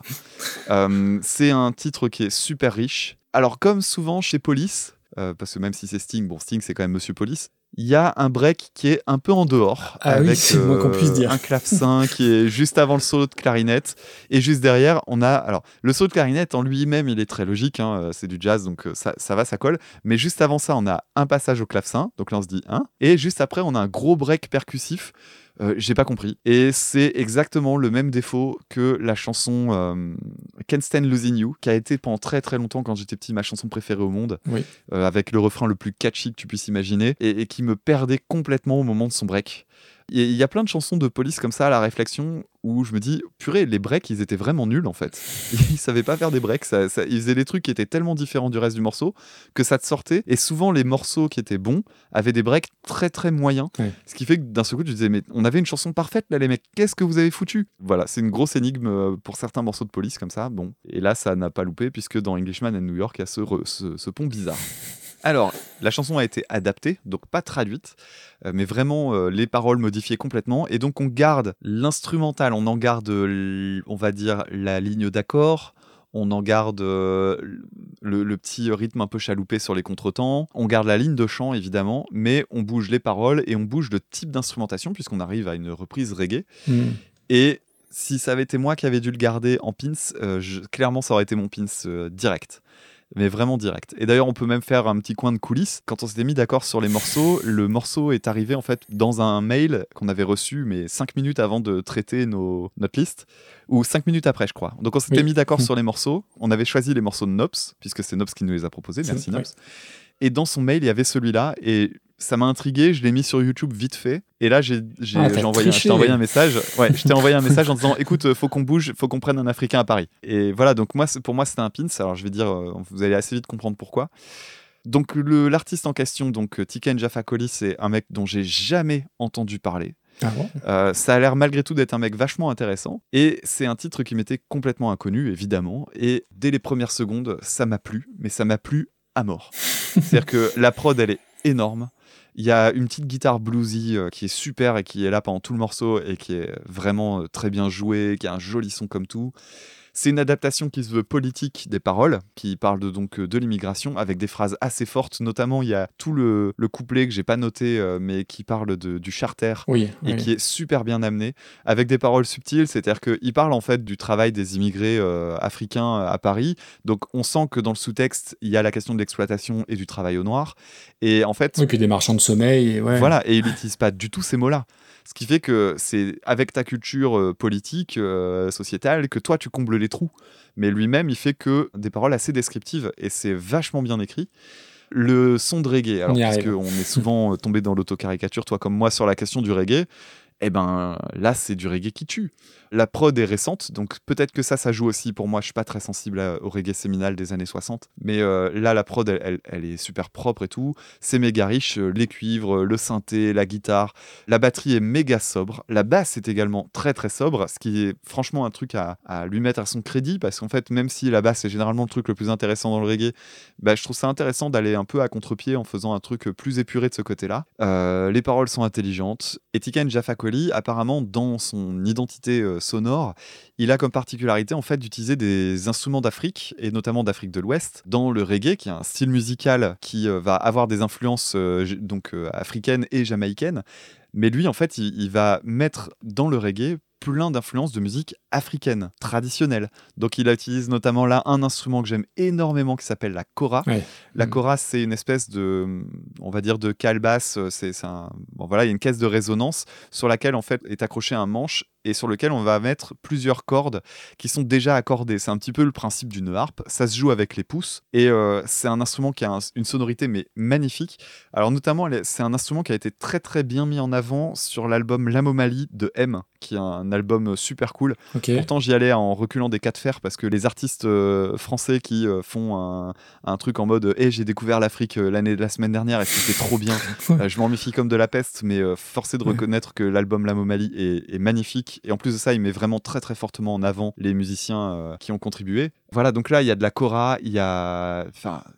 c'est- vraiment une super reprise et moi ça a été un, un très très gros euh, coup de foudre en fait ce- cette reprise là. Eh ben, ok, bon. Donc du coup, tu parlais de l'auditeur qui nous a envoyé, donc c'est Nops, et Nops, on va lui faire un, un double, voire un triple merci, Ah oui. parce que c'est lui, Oh à, oui, à oui. chaque fois, qui nous envoie des, des mails euh, longs comme le bras, mais dans le bon sens du terme, avec plein plein de, comment dire, de, d'avis sur euh, ce qu'on a dit, ou même des propositions de, de reprises. Ouais. Et, on marrant, lit ça à chaque fois avec, et il est très drôle, et on lit ça à chaque fois avec euh, beaucoup de plaisir. Donc, tu peux nous en envoyer d'autres comme ça, il y a franchement aucun problème. Euh, c'est toujours un régal. Par contre, on met du temps à répondre du coup. Et du coup, par contre, on met du temps à répondre parce qu'il faut tout lire, faut tout écouter. Ça, ça peut prendre un peu de temps. Ouais. Donc, ne te vexe pas si on répond pas dans la foulée, mais on répondra. Ça, c'est une certitude. Du coup, alors, euh, je rebondis juste un petit peu sur Sting. Alors, on en avait parlé une fois euh, en off de, de Sting et Police, toi et moi. Alors, moi, j'ai beaucoup de respect pour Police. J'aime énormément Police. J'aime énormément Sting. Euh, même toute sa carrière solo plus euh, pop, entre guillemets. Tous ces tubes-là, euh, Fields of Gold, Shape of My Heart, tout ça, j'aime beaucoup. Même certaines collaborations qu'il a fait, la chanson Desert Rose avec Cheb Mami, j'avais adoré. La chanson avec Craig David, alors on peut se moquer, mais j'avais adoré aussi. Avec Shaggy là, bon, il y a juste la collaboration avec Shaggy. Là, faut pas déconner. Shaggy, ça, ça- c'est pas possible. elle est complètement folle cette euh, chanson. J'ai- pas compris. hein. Ah, c'est affreux, c'est affreux. Mais là, tu vois, la pour l'un chanson. comme euh, pour l'autre, hein, c'est fou. la chanson euh, Rise and Fall avec Craig David, c'est, je trouve ça super euh, harmonieux, super mélodique. J'ai un profond respect pour Sting. Alors, on lui colle un peu l'image de euh, bobo vegan, euh, adepte de tantrisme et autres. Mais je pense que le personnage est plus intéressant que ce petit raccourci. En plus, je crois que c'est quelqu'un qui est plutôt engagé de façon assez sincèrement sur l'écologie et, et tout ce truc-là. Donc, je pense que c'est un, un personnage important de la, de la culture euh, musicale, puisque ça va au-delà du rock. Euh, la chanson, moi, je l'ai toujours beaucoup aimée. Alors après, c'est une chanson de 87. Il y a quand même la prod de l'époque, avec des sonorités façon générique de l'arme fatale dont on parlait une fois. Je sais pas si tu te souviens. Oui, c'est vrai. Euh, le, le pont jazzy, il est assez fou. Alors, le, le clavecin, t'en as parlé, moi je suis, j'aime pas du tout. Et surtout, l'espèce de break euh, avec, euh, on dirait que c'est Phil Collins à la batterie, là. Tout, tout, tout, tout. Oui. Euh, on- tu te demandes ce que ça fait là. Et il est un poil trop long, ce, ce pont. Mais euh, après, c'est une chanson à écouter au casque. C'est un vrai délice parce que c'est, il y a plein de petits détails jazzy dont tu as très très bien parlé. Ouais, ouais. Donc moi c'est une chanson que j'aime beaucoup profondément et quand tu m'as dit euh, bah non euh, viens on fait Tiken Jaffa Coli moi je connaissais le nom j'avais jamais entendu sa voix ou sa musique mais je savais que c'était du reggae. Je fais oh putain non pas encore du reggae. Donc avant d'écouter j'ai juste euh, checké deux trois bricoles sur lui. Et oui c'est un, un- quelqu'un qui a plutôt une très très bonne image dans le paysage du reggae. Quand tu lis sa bio tu ne peux avoir qu'un profond respect pour lui son engagement sa musique. Le texte bah tu l'as dit il est top. Alors je, je crois qu'il est coécrit avec euh, Majid Sherfi de, de Zebda il me semble à voir à- à- à vérifier. D'accord. Et donc du coup, ouais, la- dès la première mesure, tu dis que effectivement, ça gratte bien plus que les cocottes de feignasse de Eddie Fitzroy là de, de Hotel California. Et euh, oui, il y a le mauvais reggae et le bon reggae. Et ça, c'est du bon reggae. Les cuivres, c'est super équilibré. Il y a du boulot qui est fait sur les chœurs du refrain, mais c'est alors c'est assez basique, mais ça fait bien le job. Toutes les parties de guitare et de cordes, tu as parlé de, de la cora, c'est super bien foutu. Le petit solo qui va bien, j'ai vraiment adoré. Alors, je sais pas si j'irai écouter ça spontanément ou me faire tout un album de Tiken Jaffa Coli, mais j'ai vraiment passé un très très bon moment. Euh, vraiment, ouais. en plus, le texte, tu en as parlé, euh, c'est c'est très très intelligent. C'est vraiment, euh, ouais, ouais, c'est bien troussé. C'est, j'ai plus en mémoire le, le dernier vers, mais c'est, ouais, tu as parlé aussi du vers sur le charter et tout. C'est vraiment très intelligent, très bien foutu, et euh, j'ai adoré ça, vraiment. Et tu vois, alors tu parlais de, de pins, ça faisait partie des hésitations que j'avais en pins, justement. Ouais, je m'en doutais. Donc merci Nops, euh, je pense que c'est peut-être une des rares fois où j'ai écouté du bon reggae. Donc rien que pour ça, merci. Et est-ce que tu as eu comme moi l'impression de te retrouver dans un cas de figure façon Friendship First? Peut-être pas autant parce que Friendship First c'était vraiment euh, un coup de cœur énorme. Là, euh, je la mettrais pas aussi haut. Parce que toi, tu pensais la. Bah, de toute façon, c'est du reggae, donc on, on va la mettre en dernier. Hein. pas, pas nécessairement la mettre aussi haut, mais je trouvais que l'intelligence de l'adaptation n'était pas loin de, de ce qu'avait fait euh, Asleep at the Wheel. Oui, oui, oui. euh, Friendship First, elle est cinquième. hein. Ouais, ouais. Alors, si tu veux qu'on Euh. parle de classement, pour moi, c'est du premier tiers. Si c'est là où il y a ton curseur, écoute, euh, en dessous, ça, je trouve ça pas de. Pour les pas personnes qui nous écoutent, c'est juste en dessous de Changes de Charles Bradley, donc ça nous mène à la 14e place. Euh, pour la bonne surprise, ouais, euh, ça mérite. Parce que franchement, je pensais euh, tomber sur du mauvais reggae comme la dernière fois. Et, euh, mais dès la, la première mesure, déjà la prod est plus moderne, tu, tu l'as très bien dit. Et euh, ouais, j'ai passé un super bon moment. Là, je fais quand même un truc qui est fort, c'est que je le mets au-dessus de Camille. Ah ouais. Là, je me posais la question de est-ce que je chipote pour dire euh, Camille, Camille, Camille? Parce que bon, bah, on sait que j'apprécie énormément Camille et la reprise de Que je t'aime, c'est une chanson que j'aime énormément. Mais ok, d'accord. Putain, c'est au-dessus de Sunshine of Your Love par Ella Fitzgerald. Ouais, ça, ça me dérange ouais. pas une seconde. Et li- limite, euh, moi au départ, je voulais la mettre au-dessus de Dancing Queen. Ouais, non, non, moi, Changes, j'ai j'ai de l'affect, ouais. Parfait. Et ben, on a mis du reggae quand même euh, très très proche du top 10. hein. Comme quoi, on peut faire preuve aussi d'honnêteté intellectuelle. Exactement, n'est-ce pas? Eh bien, le tirage au sort a choisi la première chanson de notre liste, à savoir une chanson à l'origine de Bill Withers Ah, en 1977, cool. reprise par le groupe Alt J en 2014, la chanson Lovely Day.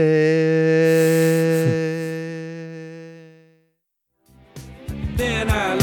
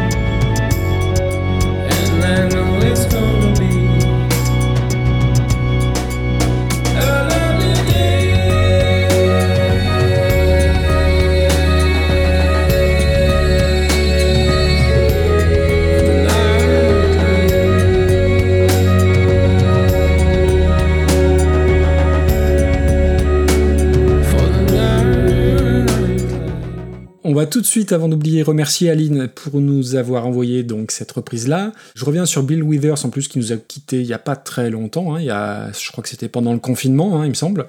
Alors, je connais pas beaucoup de chansons de Bill Withers, je connais les deux, trois plus connues, mais ça fait partie des trucs où je ne comprends pas pourquoi j'ai pas creusé un peu plus. Alors, pour euh, raconter un petit peu comment ça se passe, c'est la première chanson donc qu'on a préparée pour cette émission-là, donc c'est la première chanson que j'ai écoutée.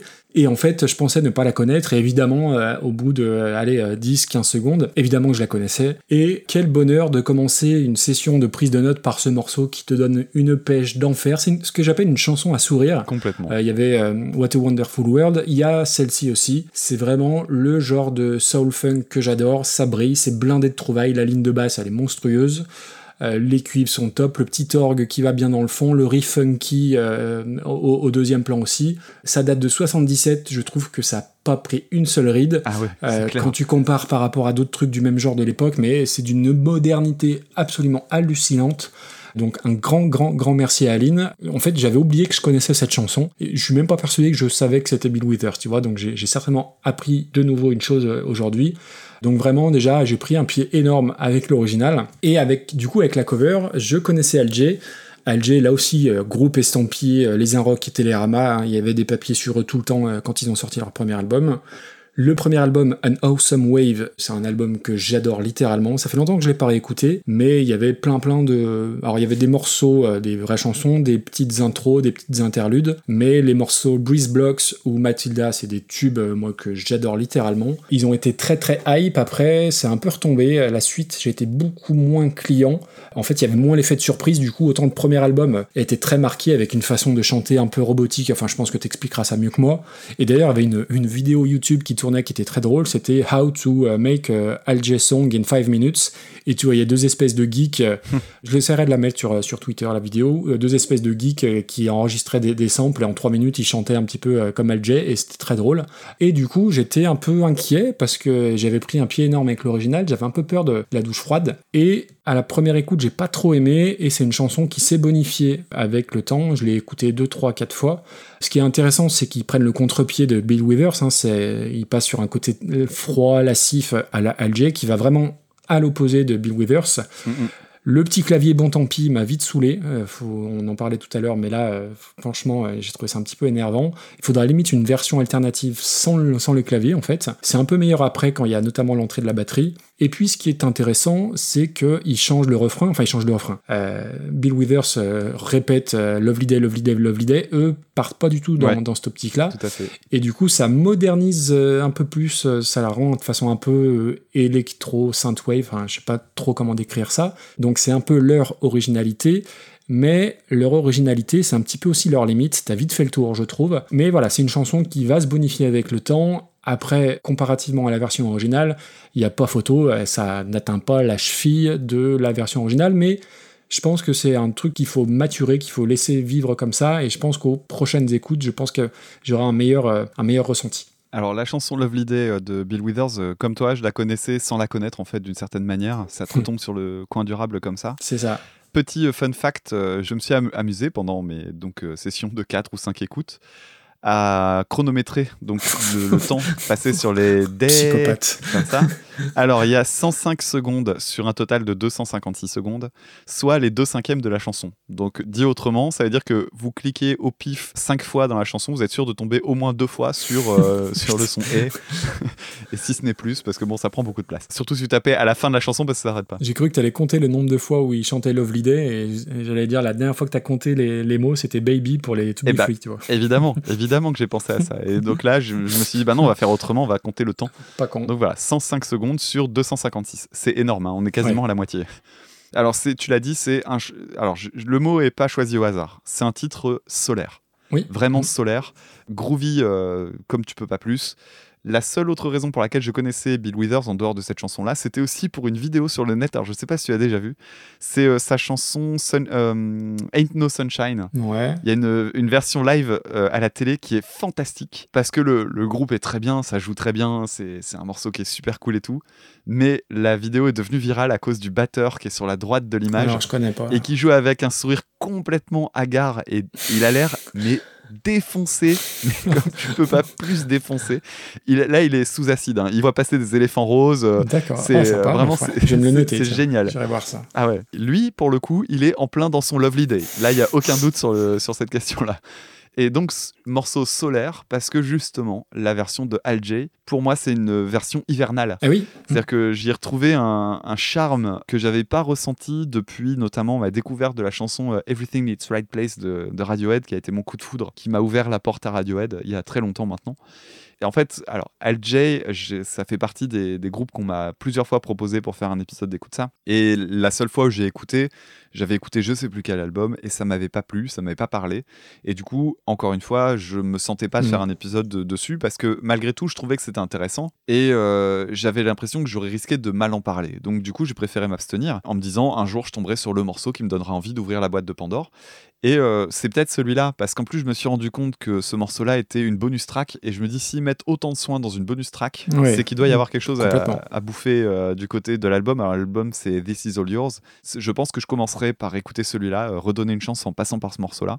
Ça m'a fait penser à Radiohead parce que euh, il y a ce mélange d'électro avec une ambiance qui est à la fois euh, contemplative Mhm. et en même temps ça peut donner un côté déprimant, mais pas tout à fait. C'est plus compliqué que ça. Et ça m'a vraiment interpellé. Et tu l'as dit, ils, ils mettent pas le même accent sur Lovely Day. Eux, ils se sont vraiment axés très fortement sur la, la phrase When I look at you. Et c'est ce truc-là qui sert de catchphrase en fait. Je trouve que c'est une très très bonne idée en fait d'être allé dans cette direction-là. Encore une fois, choisir de- d'éviter le gimmick et d'en choisir un autre et de le mettre en avant, je trouve ça plutôt malin. Donc c'est une reprise que j'ai bien aimée, ouais. Que Ouais, j'ai très bien ok. aimée et que tout comme toi, je pense qu'elle va se bonifier avec le temps, mais très très fort. Et puis il y a une vraie originalité dans la recherche. Oui, oui. Il y a beaucoup de recherche Ouais, aussi. Et, et alors toi, le, le synthé, il te gêne. Euh, moi, je vois le, le côté intentionnel du truc, surtout que le synthé, il, est- il répète pas toujours exactement la même phrase. non, c'est vrai. il y a, Mm. ça- mais euh, moi, ça, ça me plaisait bien. Donc euh, je, ouais, pour moi, c'est du haut de classement. Enfin, c'est du premier tiers. Ah quoi. ouais. Quand je dis du haut de classement, on comprend pas les dix premières, Oui, oui. mais c'est dans le premier tiers sans, sans problème. Ok. Au-dessus de Dave? Non, mais sérieusement, tu veux me faire descendre Dave Ah, Dave, euh, c'est un cadeau que je t'ai fait de la mettre 18ème. hein, c'est scandaleux. Enfin, 19ème. Ah pardon. ouais, tu la verrais plus basse, toi. Ouais, ça peut, se- ça peut se discuter. Hein. Dave, Vanina, oui, je la vois plus Ah, basse, c'est sûr. Depuis le quatrième épisode, je la vois. Ouais, c'est ça. En fait, c'est ta stratégie. T'es es moins en train de classer Al Jay qu'être en train d'essayer de faire descendre Dave. C'est ça. Euh, non, mais là, là où tu es, c'est très bien. Donc, euh, on est à la 19e place. Et je pense que, alors, moi, tu vois, ça fait partie des trucs qu'il faut que je réécoute. Parce que Alger, le premier album, je l'ai poncé comme pas possible. Et ça fait très, très, très longtemps que je je l'ai pas réécouté. Mhm. Euh, mais c'est vraiment super sympa. D'accord. Et c'est le genre de truc qui se prêterait complètement à, une- à une analyse de ta part pour un épisode. Ça, c'est évident. Ok, bah j'y réfléchirai une fois que j'aurai écouté euh, avec attention l'album dont c'est tiré. Le morceau suivant, ce sera le deuxième parmi ceux qui nous restent, à savoir I Got My Mind Set on You de Jimmy Ray, repris par George Harrison. Mhm.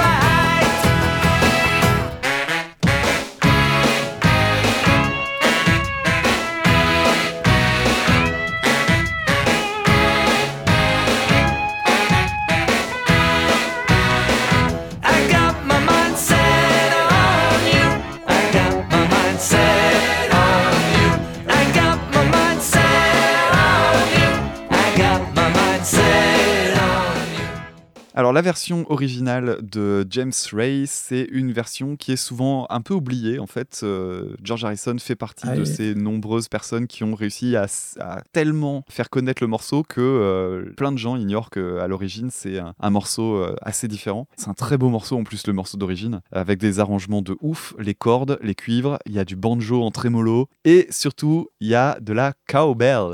Alors je sais pas si tu connais le fameux euh, More Cowbell, mais c'est c'est vraiment ça, t'as l'impression de Ah, j'adore. Ouais, en fait, c'est très bizarre hein, Ah, comme instrument. génial. Mais euh, c'est devenu une blague parce que, euh, bah oui, ça, ça sort quand même très fort dans le mix. hein. C'est euh, quelque chose d'assez spécial. Mais là, ça marche à fond. hein. Il y a un truc qui m'a interpellé dans la version parce que moi, évidemment, j'avais plus en tête la version de George Harrison, qui est quand même un morceau qui a eu énormément de succès dans les années 80, qu'on a retrouvé dans le cinéma notamment, j'en parlerai après. Et euh, il y a un truc qui m'a interpellé, c'est que dans la version de James Ray, la phrase où il dit euh, to do it, c'est assez bizarre parce que en principe, l'accent il est sur le do, donc c'est euh, to do it, to do it, to do it, to do it. Et donc le, le to il est juste avant le Mhm. temps. Et dans la version de, de James Ray, j'ai l'impression qu'il faisait pas ça. Alors je sais pas si c'est parce que il prononce le tout et que le tout est bien en avant du temps, mais que comme il est prononcé, j'ai l'impression qu'il est accentué. Ou alors si c'est parce que le tout est sur le premier temps, toujours est-il que j'avais l'impression, en connaissant par cœur la version de Harrison, qu'il foirait complètement le groove en fait de ce passage-là. Donc c'était assez bizarre parce que je me disais mais merde, c'est quand même le compositeur original et il aurait raté ce truc-là. Bah oui. Du coup, je, je, je sais pas, je me suis pas amusé à le relever, mais euh, j'ai pas du tout senti le même groove que dans la version d'Harrison, alors que bon, clairement, c'est le truc qui est le plus rock'n'roll en fait du morceau. Ça donne vraiment un côté euh, très rebondissant qui est super agréable. Un gros bémol aussi euh, sur la version d'origine, sur les, les chœurs, qui sont enregistrés euh, très très très bizarrement. Ils sont très aigus, ils sont très très loin dans le mix. Oui, Merde, ça aurait pu être vachement plus réussi. Ah, c'est ce qui 62, fait que euh, quand Ouais. j'ai abordé la version d'Harrison, la, la version d'Harrison n'est pas exempte de défauts, mais euh, je trouvais qu'elle était vraiment perfectible en fait, la chanson de James Ray. C'est-à-dire que j'aimerais bien qu'il y ait quelqu'un qui la refasse façon James Ray, mais en modifiant quelques petits trucs, notamment les chœurs et ce fameux To Do It. Bah, moi aussi, j'aimerais bien. Et je pense qu'elle aurait plus de patates. Ouais. Donc toi, tu l'as pas aimé. Ok, on, on verra tout à l'heure. Euh, pour ce qui est de la version de, George Harrison, bon bah, elle, lui a été souvent attribuée. Et euh, alors, il y a un trivia apparemment autour de cette chanson, c'est que George Harrison aurait découvert cette chanson en 63 pendant un voyage aux US où il allait rendre visite à sa frangine euh, quand ils étaient encore les Beatles d'humbles inconnus même aux US. Et, donc, il, profitait quand même de son anonymat. Et donc, c'est quand même une chanson qu'il avait dans ses tiroirs depuis euh, 24 ans. Alors, je sais pas s'il avait déjà anticipé de la reprendre un jour, mais le fait est qu'il la connaissait depuis très longtemps. Et, donc, c'est un arrangement qui est sympa, qui sent les années 80, mais dans le bon sens du terme. Il y a deux trucs qui sont très très typés quand même 80s, euh, la caisse claire et l'utilisation du saxo façon l'arme fatale. On y revient. Voilà, on y revient une deuxième fois. Mais ça reste un morceau méga feel good et euh, je pense que les premières fois que je l'ai entendu, c'était au début des années 90 parce qu'il avait été utilisé dans la bande originale du film, un- d'un film complètement oublié aujourd'hui, à savoir Allô maman, ici bébé. Ah, mais oui, bien sûr, avec John Avec Travolta. John Travolta. Je sais que quand j'étais gosse, je l'ai vu passer plusieurs fois à la télé. C'était un film du dimanche soir. C'était- TF1. ah oui, oui, Et aujourd'hui, c'est Ah oui. typiquement le genre de film qui disparaissent, mais complètement. Alors, sans doute à raison, parce que je pense que c'est le genre de film. C'était qui- Bruce Willis qui doublait le bébé. C'est ça, français, semble. Voilà. Enfin, la- la- c'est Oui, ça, ouais, hein. c'est ça. Le- la voix française de Bruce. Willis, dont j'ai oublié le nom malheureusement, mais euh, Exactement. et, et c'est et voilà, c'était un, un film dans lequel euh, y a ce morceau-là a été utilisé. Et d'ailleurs, c'est un film qui a une Eh très très bonne. BO euh, parce que là tout à l'heure j'ai re-regardé du trailer et dans les trailers il y avait euh, les Beach Boys et tout ça c'est ça a l'air d'être une super bonne BO je pense que le film s'il a disparu un peu des radars c'est peut-être parce que Ouais, c'est ça doit être un film qui est très ancré dans son époque et qui est plus Oui. du tout la même qu'aujourd'hui pour le dire de façon politiquement Et puis il y avait eu des suites. oui il y a eu ouais, Allo ouais, Maman c'était encore moi et tout ça enfin c'est un truc qui a été tiré euh, usé jusqu'à la Exact, exact.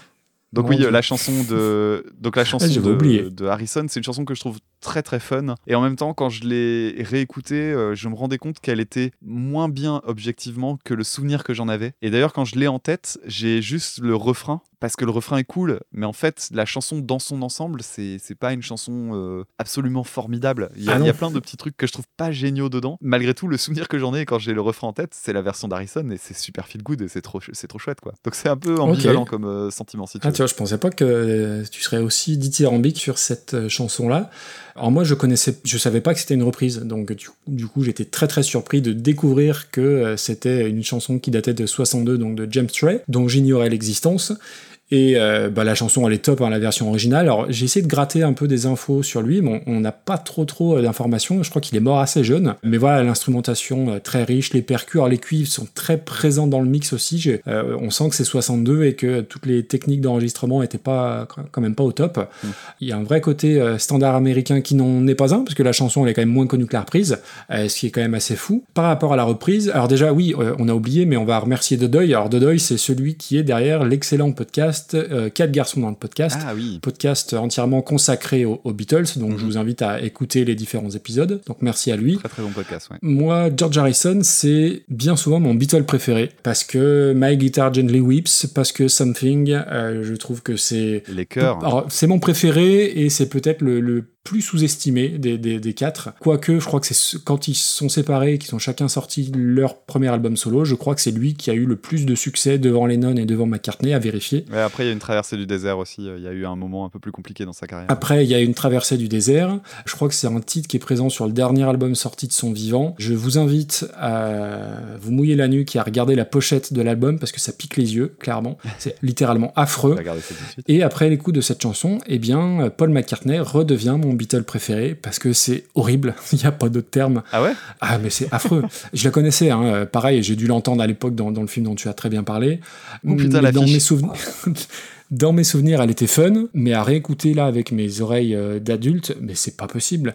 Quand t'as composé autant de belles mélodies et d'harmonies et de chœurs, t'as pas le droit Ouais, de, c'est un tube de- radio, de hein. saccager un truc, quoi.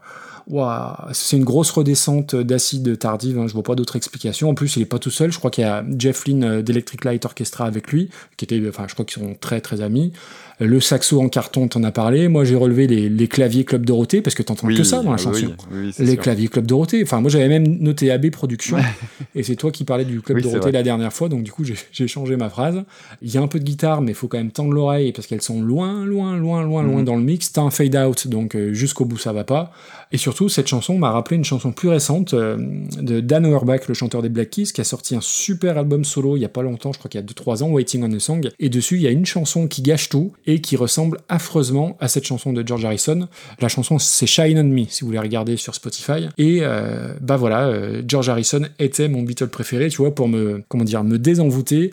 J'ai passé euh, ma soirée d'hier à regarder des versions de euh, Why My Guitar Gently Weep pour oublier cette version littéralement affreuse. Donc pour moi, ça, c'est une casserole. hein. Et puis c'est un verre d'oreille euh, Ah, terrifiant. c'est terrifiant, je suis bien d'accord. ça reste pendant des semaines et des semaines. hein. C'est une fois que t'as ça en tête, c'est pénible. hein. Heureusement, j'ai eu une autre chanson en tête après, mais on en parlera. Mais pour moi, voilà, il faut classer ça très bas. D'accord, et ben moi j'étais plutôt sur du, du milieu de classement, avec une petite flèche vers le haut en me disant milieu de classement, mais Ah ouais. milieu, milieu chouette, quoi, qui fait plaisir. C'est quoi ta limite basse? Ah, écoute, moi, pour moi, tu peux la mettre au niveau de Maniac Carnival in Call. Ouh, ça pique ça quand je. Je sais que toi t'apprécies pas ce Ah morceau-là. oui, oui. donc, euh, C'est-à-dire en dessous de Limp Ah oui, euh, oui, oui, largement. Ah c'est c'est vrai que la version de Limp Bizkit était pas catastrophique non plus. Ah, pff. Elle est ta limite haute alors. euh, Ah, bah, Du coup, je regarde bah, la ligne du dessus. Euh, non, la limite haute. voilà ce qui s'appelle l'essai du choix. Non, non, écoute, euh, ouais, ma limite haute. euh, Attends, je regardais. En, en fait, je trouvais pas parce que j'étais encore plus bas que ça. Alien and Farm, ma limite haute. Donc ça va finir 50ème cette affaire. Je le vois juste au-dessus de Alexandrie Alexandra. Euh, oui, oui, ouais, écoute. Donc juste en dessous d'Alien Ouais, Farm. 53ème, allez, ça me va. Puis ça fait descendre Max Rabeux, c'est bien. Il y a quelque chose de personnel à creuser hein, du côté de Max Rappeux. Qu'est-ce qui t'a fait ce monsieur? Ouais, je pense, ouais. Tu regarderas la pochette de l'album quand même. Oui, je l'ai eh ben, regardé euh, pendant que tu parlais. euh, C'est incroyable. qui va. On dirait, euh, il ressemble à Steve Lukather de Toto. Un peu, ouais. Montage fait avec Paint, Ah oui, oui, je pense. Ah, c'est vilain. hein. Le tirage au sort a choisi la chanson How You Remind Me de Nickelback, repris par Avril Lavigne.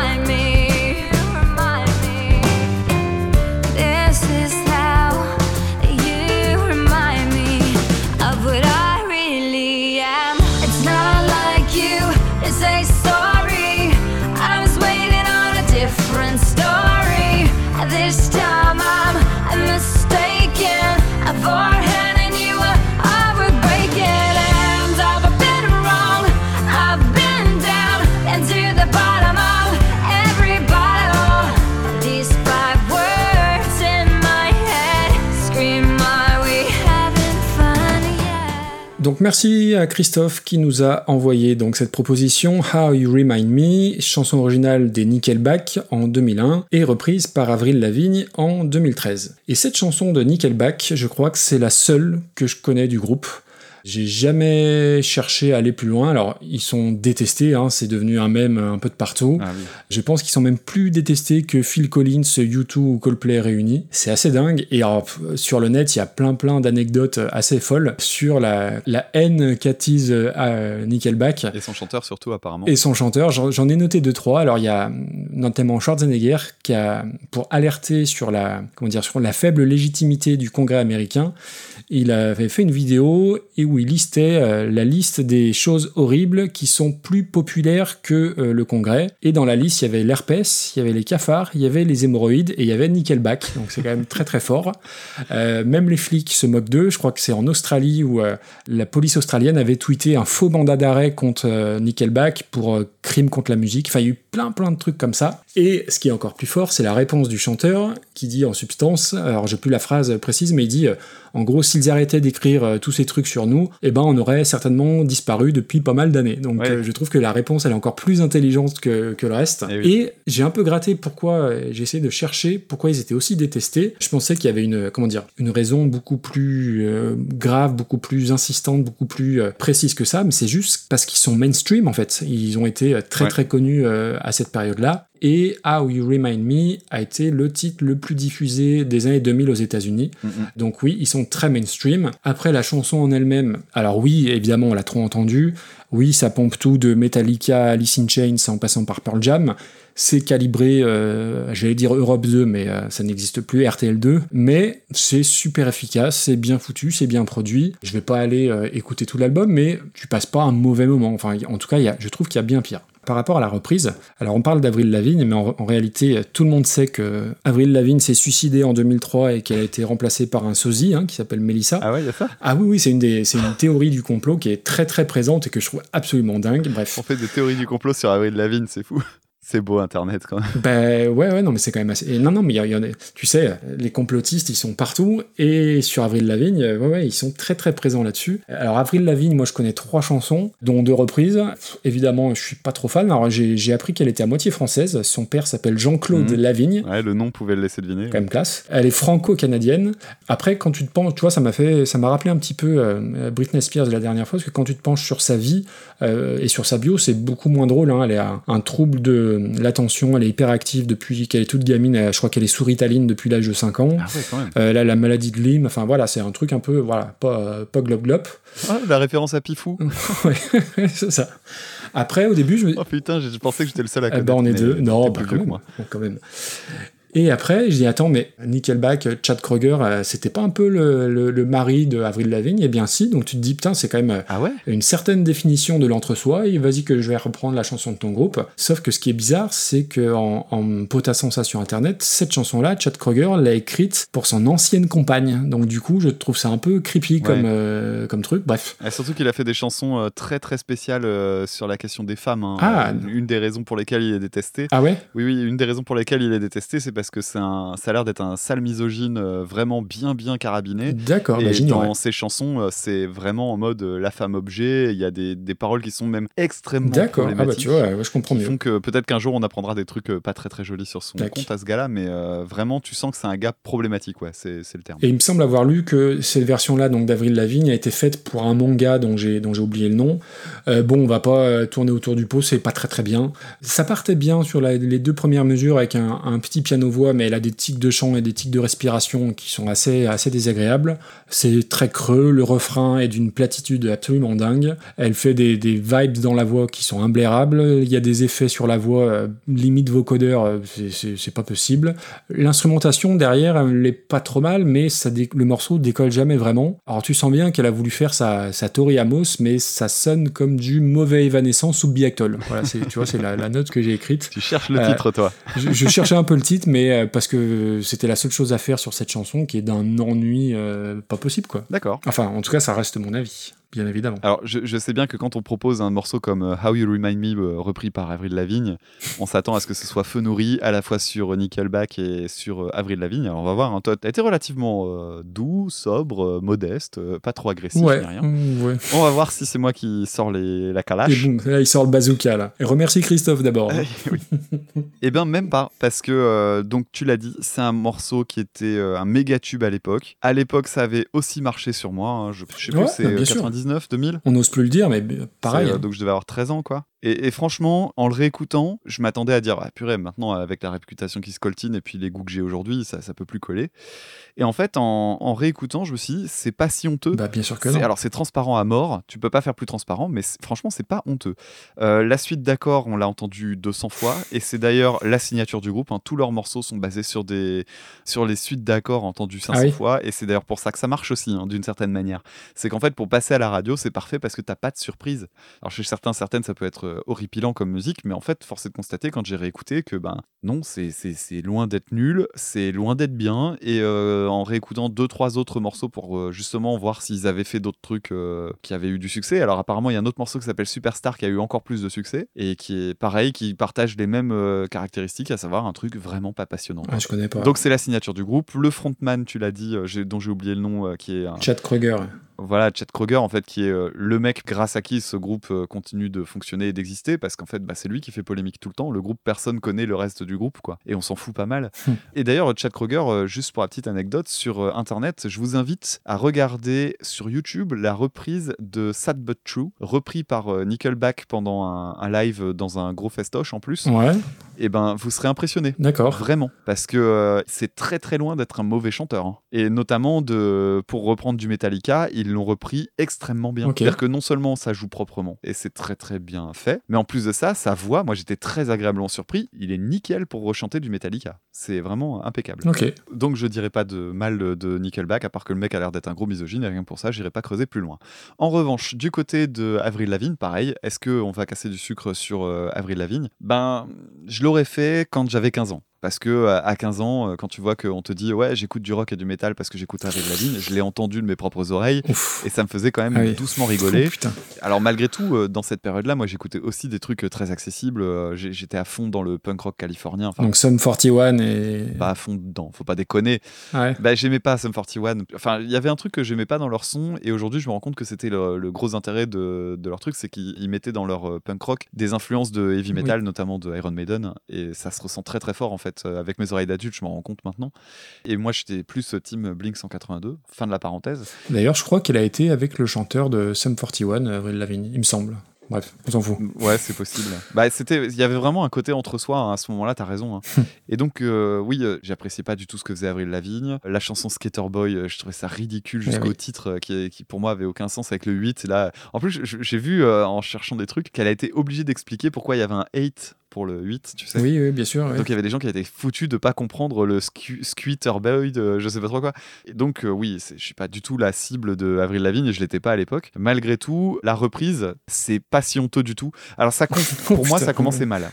Toi, tu trouvais que ça commençait pas si mal. Pour moi, ça commençait très mal parce qu'il y avait le fameux duo euh, piano plus voix cucu, et euh, ça faisait deux fois que je le notais euh, sur euh, sur mon carnet, donc euh, j'étais en train de me dire ah tiens, il y a un pattern. Et il y a Mhm. une guitare aussi euh, qui rappelle les trucs qu'on a entendus 200 fois, mais ça, c'est pas très étonnant puisque bon, la chanson d'origine était déjà comme ça. Et puis arrive le deuxième couplet, et là, c'est la révélation. Oula. Il y a une basse qui est vraiment chaloupée, qui est bien écrite. On sent que la personne qui joue se fait plaisir à jouer la ligne. Elle est pas dégueulasse. Si j'avais une basse sous la main, clairement, j'apprendrais à la jouer parce que c'est plutôt sympa. J'ai eu un, un vrai petit coup de cœur pour la batterie. Je sais pas si tu y as prêté vraiment attention, mais en fait, la batterie, euh, elle est jouée au brush. Donc tu sais, c'est les ces baguettes Mhm. euh, Ouais. d'espèces de brosse en fait.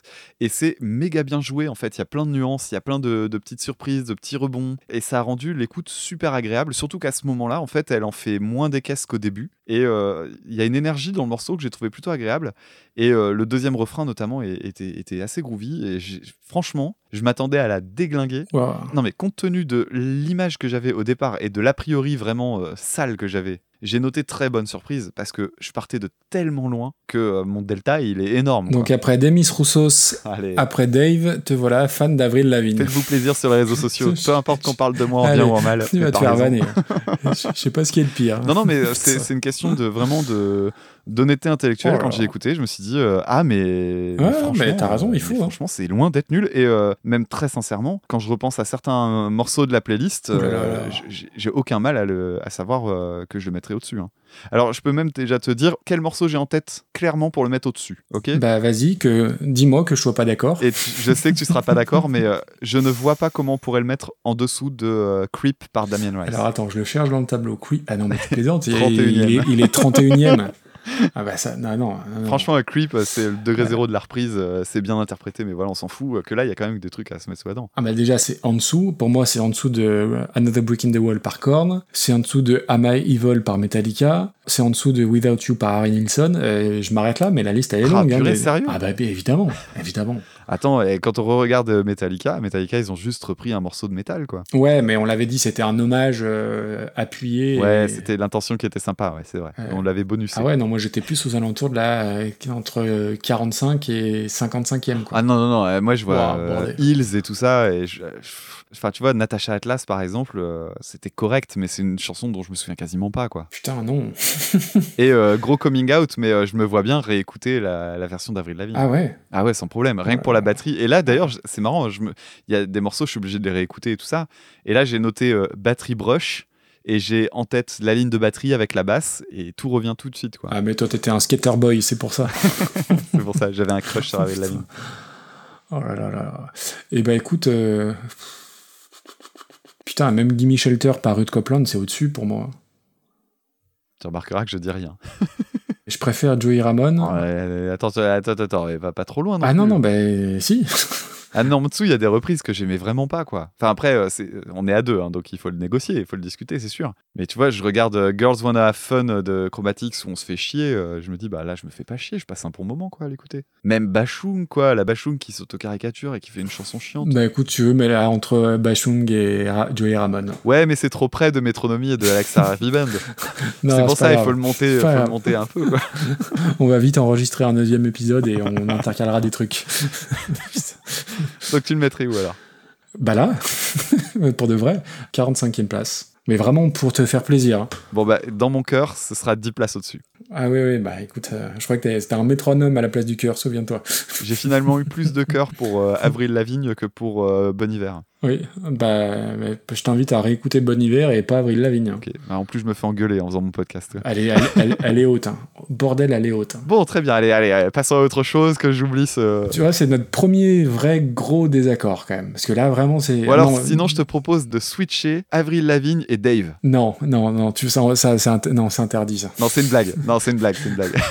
Le règlement de la Convention de Genève l'interdit. Il nous reste deux morceaux et c'est le moment où tu vas donc dévoiler ton pins puisque euh, nécessairement euh, il passera en On va dernier. le dévoiler à toi en tout cas, oui. Ouais. Mon pin, c'est la, c'est la, la dernière chanson. D'accord, ok, très bien. Donc l'avant-dernier morceau, ce sera Nothing Else Matters à l'origine par Metallica en 1991 sur le fameux Black Album. Quand même, l'année 91, c'est une année de ouf. hein. Ne- Nevermind plus celui-là. euh. Mais grave. Et repris donc en 1998 par Apocalyptica. Trust I seek and I find in you. Every day for us something new. Open mind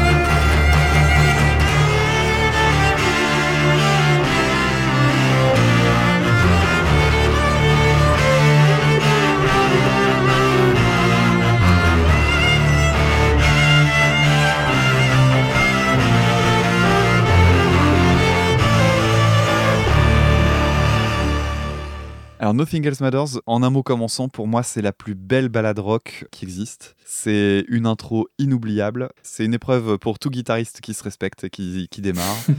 Il y a un chant qui est super beau et propre parce que bon, euh, faut rappeler aussi que James Hetfield, euh, c'est à partir du Black Album, donc il avait pris des cours de chant et ça s'entend très très fort. Alors c'est aussi une des raisons pour lesquelles certains et, et certaines ont détesté euh, le Black Album à sa sortie. Oui. Je pense que l'album depuis fait consensus maintenant et qu'il a été euh, les jugements euh, un peu durs qui ont pu euh, être émis au début des années 90 ont été revus surtout à la lumière de ce qu'ils ont fait par la suite. Mais euh, c'est un très très grand album, le Black Album, et, le, et le morceau Nothing Else Matters et fait partie des, des fameuses ballades qui étaient un passage obligé pour les groupes de rock and metal à l'époque. Euh, on a en tête aussi euh, Extreme euh, avec son fameux More Than Words qui est une. Ah bah tiens, pendant Voilà. t'as- pas honte Je- pas Voilà, honte je m'en doutais. Tu vois, Ouais. j'ai fait exprès de laisser ma phrase se terminer comme ça dans le, dans le vide. Mettez l'adjectif que vous voulez. Alors, ce qui est drôle, c'est que dans mes notes, je me suis noté de faire une référence à, à cette chanson que tu détestes et qui est extraordinaire. Tu vois, je, Ah me, ouais, non. je, me, je l'allais te la ressortir à un moment donné, tu vois. Tu vois, ça fait euh, sur l'épisode, j'ai parlé deux fois de QQ. Euh, je crois que c'est le morceau de musique pour lequel ça s'applique Ah, le plus. Voilà. More Than Words, euh, pour moi, c'est. Vas-y, je te laisse continuer. Donc, Nothing Else Matters, bien meilleur. Autre chose qui est peut-être un petit peu moins bonne sur ce morceau-là et qui me saute aux oreilles aujourd'hui, alors que pendant très longtemps j'étais dans le déni, quand j'étais dans ma grosse période Metallica, quand j'avais 15-16 ans, parce que je le rappelle, mais Metallica, si vous voulez progresser, si vous avez 15-16 ans et que vous voulez progresser à la guitare, faites Metallica. Vous allez prendre du niveau, mais d'un coup, parce qu'il y a vraiment de tout. Il y a plein de choses à prendre dans leur musique. Donc j'en ai, j'ai vraiment fait euh, Metallica en long, en large et en travers. Je me demande même si c'est pas peut-être le groupe que j'ai le plus écouté, parce que c'était dans la période où j'en écoutais le plus de musique et où je passais des heures et des heures et des heures sur ma guitare. Et euh, à ce moment-là, je me rendais pas compte à quel point euh, Lars Ulrich était un batteur qui quand même avait un, style de jeu vraiment euh, très spécial. Et quand je lisais des critiques qui disaient ouais Metallica c'est vachement bien, il faudrait juste changer Lars Ulrich, je disais mais quoi, mais non c'est vachement. Et là maintenant que je sais comment, ce que c'est une bonne partie de batterie, je me dis quand même Lars Ulrich à certains moments il fait quand même bien n'importe quoi. Ouais, C'est assez clair. impressionnant et dans Nothing Else Matters, c'est un, bon exemple. Il en fout partout. C'est assez impressionnant quand même et c'est un, bon truc de bourrin. Je me demande euh, comment ils ont géré son, sa grosse caisse notamment parce qu'ils ont dû baisser les potards d'enregistrement parce que je sais pas s'il sait faire autre chose que tout, tout, comme un gros bourrin. C'est assez dingue. Enfin bref. Donc c'est euh, c'est une chanson qui est remplie de détails et encore en la réécoutant attentivement, je me suis rendu compte qu'il y avait des pistes de guitare qu'on ne met jamais sur les partitions et Mhm. qui existent. Je me demande si un relevé complet de la, de la partition, il, de- il faudrait peut-être mettre 7 ou 8 guitares en fait. Parce qu'il y a plein, plein, plein, plein, plein de petits trucs euh, dans le fond, très loin, des, des nappes et tout ça. Il y a des cordes aussi, auxquelles j'avais jamais prêté attention. C'est une super chanson. Il y a un solo qui est vraiment, vraiment très, très chouette. La version du SNM aussi, euh, le, le fameux live avec, euh, dirigé par Michael Kamen, Ah ouais. très, très bien. Ouais, J'allais en parler, exactement. voilà. Bah, Michael Kamen, il est sur la version euh, studio aussi. C'est lui qui, est- qui a, Ah. qui a arrangé les cordes sur la version studio. ouais. Ah mais oui c'est vrai je me souviens avoir vu les je crois que dans le clip on le voit ou euh, dans des images d'archives de, cette Oui, période là c'est vrai t'as raison parce qu'il est quand même très reconnaissable Michael Kamen Oui. Ah oui, euh, je parlais du SM. Le SM, c'est un live qui a été euh, repiqué, c'est-à-dire les pistes en fait ont été refaites, retravaillées en studio. Alors quand j'étais ado, j'aimais bien me dire que c'était vraiment le live que j'entendais. ah mais pas une seconde. hein. C'est- Ouais, c'est beau la naïveté.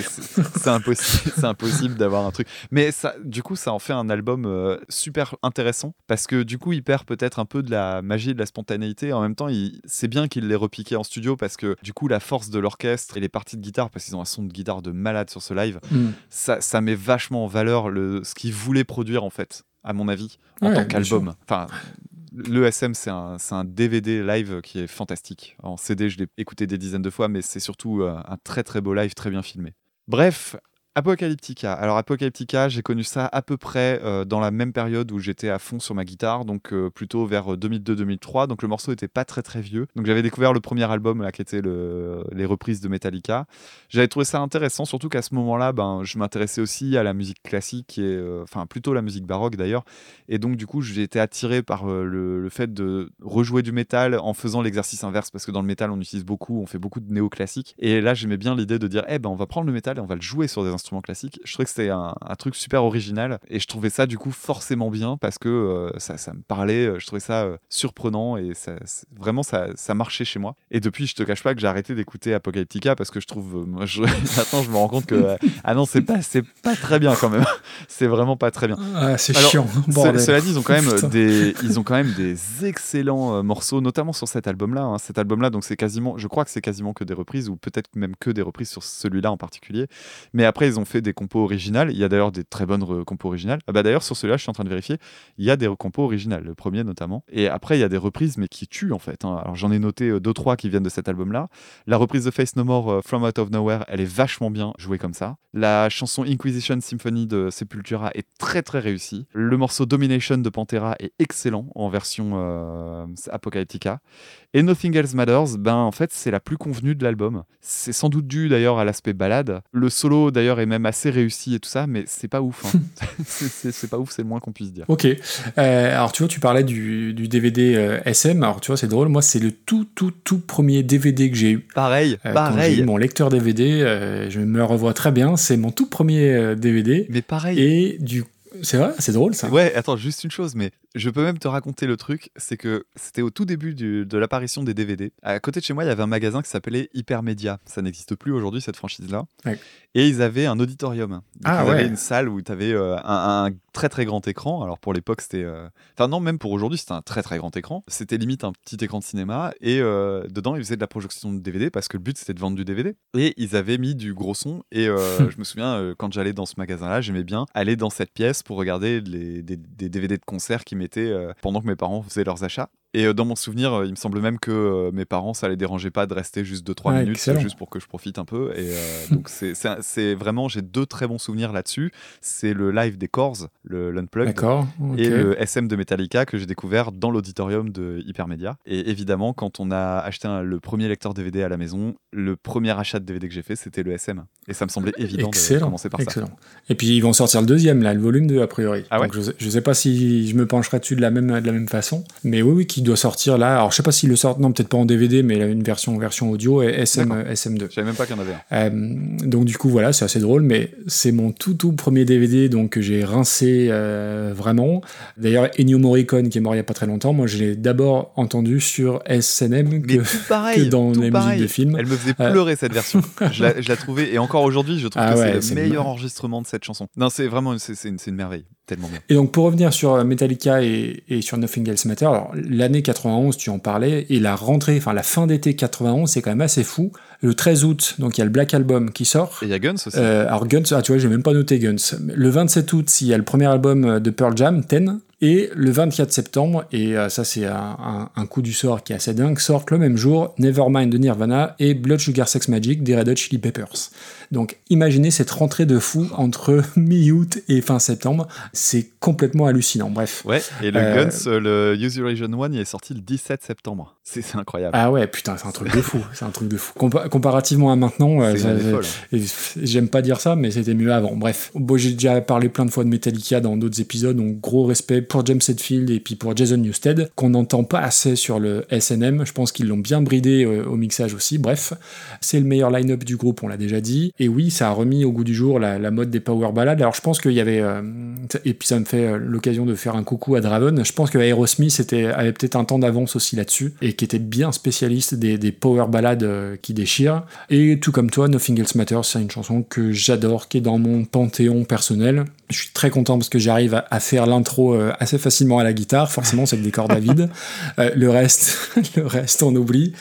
Ouais. Euh, j'ai jamais cessé de l'écouter. euh, Il y, a, y a tout qui va bien, il y a tout que j'aime, sauf le jeu de Lars Ulrich, mais ça c'est une évidence. Et du coup, alors ce qui est drôle, c'est que la proposition vient de Ben, qu'on remercie. Et Ben, c'est quelqu'un qui regarde les, les vidéos de reconversion, notamment sur YouTube. Comme quoi, je je fais pas ça pour rien. Il y a quand même des gens qui regardent des épisodes de podcast sur YouTube, donc ça, ça me permet de le remercier et de le remercier pour Nothing Else Matters. Pour la reprise Apocalyptica, donc bah écoute, euh, leur premier album, il sort en 96, je crois, euh, là où ils reprennent justement des chansons de Metallica. Alors il n'y a pas Nothing Else Matters dessus, mais j'avais acheté l'album parce que c'était ma période Metallica. C'était aussi la période où j'écoutais du métal qui se mélangeait avec du classique, tous les Symphony X, les Savatage, ce genre de trucs. Bah, j'écoutais beaucoup ça et je trouvais ça fun. Et au final, c'est un des disques que j'ai le moins écouté de toute ma discothèque parce que c'est chiant. Franchement, alors c'est certainement très sympa en live visuellement parce que t'as un vrai décalage. Alors je crois qu'ils ont fait plusieurs fois le Hellfest. T'as un vrai décalage euh, avec les groupes, euh, avec des instruments habituels. Mhm. Donc eux, euh, vraiment euh, penchés euh, sur leur violoncelle. Après, je pense que c'est la plus convenue. Effectivement, des morceaux comme Creeping Death ou Master of Puppets, il y a, peut-être un peu plus de nuances dans, dans le jeu d'Apocalyptica. Et puis, euh, de la même façon que j'aime pas les, les reprises à la guitare en finger picking, euh, je l'ai déjà dit plein de fois, mais faire, les, in- faire la voix euh, avec un instrument, j'aime pas ça. Faire les instruments à la bouche, j'aime pas ça. Donc, euh, puis ça a un côté très sombre, très solennel. Moi, tu vois, je verrais bien ça en, en BO d'un film de Michael Haneke, tu vois, un truc bien glauque. Oh là, là, c'est d'un ennui, mais vraiment, je me suis mis un coup de pied au cul pour euh, écouter la chanson en plein, parce que c'est long et il se passe pas grand chose, quoi. Ok, donc c'est une chanson euh, pas ouf. Pas ouf. Alors, c'est sans doute pas, pas simple euh, techniquement, hein, mais putain, qu'est-ce qu'on s'emmerde, franchement. hein. Ouais, bah, alors qu'il y a du potentiel dans d'autres reprises. hein. Moi, quand j'ai vu passer Apocalyptica, je me suis dit, mince, c'est dommage qu'on traite cette chanson-là parce que bah, j'ai cité celle que j'aimais bien. Mais euh, oui, il y a- d'autres reprises qui sont plus réussies. Bah, celle où il y a plus de patates, en fait, déjà. Quand ils utilisent la distorsion sur leur, sur leur, sur leur violoncelle, ça marche mieux. De la même façon que bah, Nothing Else Matters, entre la version sur le Black Album et la version sur le, sur le live, elle, elle est pas très très différente parce que t'as déjà toute une orchestration. Et là, la version d'Apocalyptica, ouais, quand t'as compris le truc, franchement, tu t'ennuies quoi. Mm, mm, carrément. Donc après, il y a rien de honteux, il y a rien de, de malaisant, de quoi que ce soit, hein, mais euh, ouais, encéphalogramme plat, il se passe pas grand chose. Encéphalogramme plat, moi, ça m'évoque euh, Where is my mind, euh, Oops, I did it again. euh, Ouais, genre de truc. ouais, alors attends, c'est on ça est fait à- 63, 64. Ah ouais, ok. Ouais, ouais, écoute, euh, moi dans ces eaux-là, euh, Ah, il y a Max Rabeux. Au-dessus ou en dessous de Max Rabeux ouais, bah toi t'as de l'affect, euh, on, on sait pas trop pourquoi pour lui. Moi, je préfère Max Rabeux. Non, non, mais après, c'est ouais, c'est dans ces eaux-là. Franchement, c'est toi qui vas décider où est-ce qu'on le place, mais dans ce coin-là. quoi. Ouais, non, bah écoute, si tu veux euh, mettre Max Rabeux avant, euh, mets- mets-la mets-la donc entre Max Rabeux et Maria Carré. C'est ça. Donc ça nous fait une euh, 68e place. Et bah très bien. Bah donc tu vas pouvoir nous dévoiler ton pins. Alors mon pins, euh, du coup, alors c'est drôle parce que je pense qu'on pourrait inaugurer une nouvelle catégorie, euh, même joueur joue encore, et je crois que c'est la première fois qu'on a un artiste euh, reprenant une chanson qui revient une deuxième fois, et on va d'abord remercier Élisée pour nous en avoir parlé, et ça va permettre de reparler de la fantastique Anne Pierlet, souvenez-vous sa version absolument désastreuse de Il est 5 heures Paris s'éveille, et donc là, qui a repris en 2013 une chanson bah, très connue de Tok Tok qui s'appelle Such a Shame.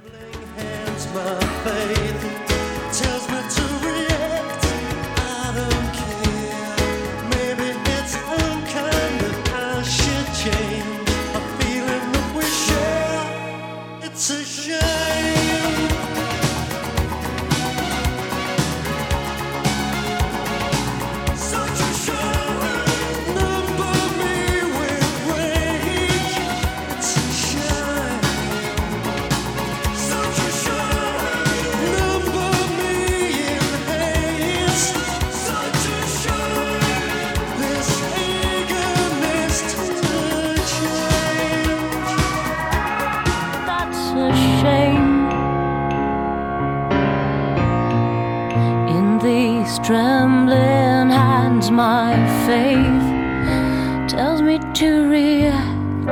I don't care. Maybe it's unkind if I should change a feeling that we share.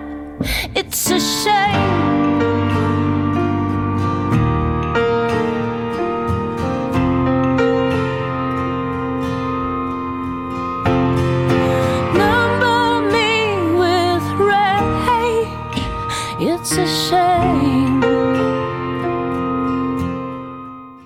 Anne Pierlet, souvenez-vous, donc on avait descendu en flèche, on avait désingué sa version de Il est 5 heures Paris s'éveille, mais c'était mérité, donc on va, euh, je mets pas ce titre en pins pour faire mon mea culpa, c'est que simplement, là, euh, on est sur un- une reprise d'un tout autre niveau. Avant, on va s'attarder euh, brièvement sur Tok Tok. Alors, Tok Tok, moi, je connais assez mal, en fait, si ce n'est les, gros, gros tubes, et je les associe souvent à Tears for Fears, c'est-à-dire qu'ils ont fait des chansons énormes dont les arrangements ont beaucoup vieilli.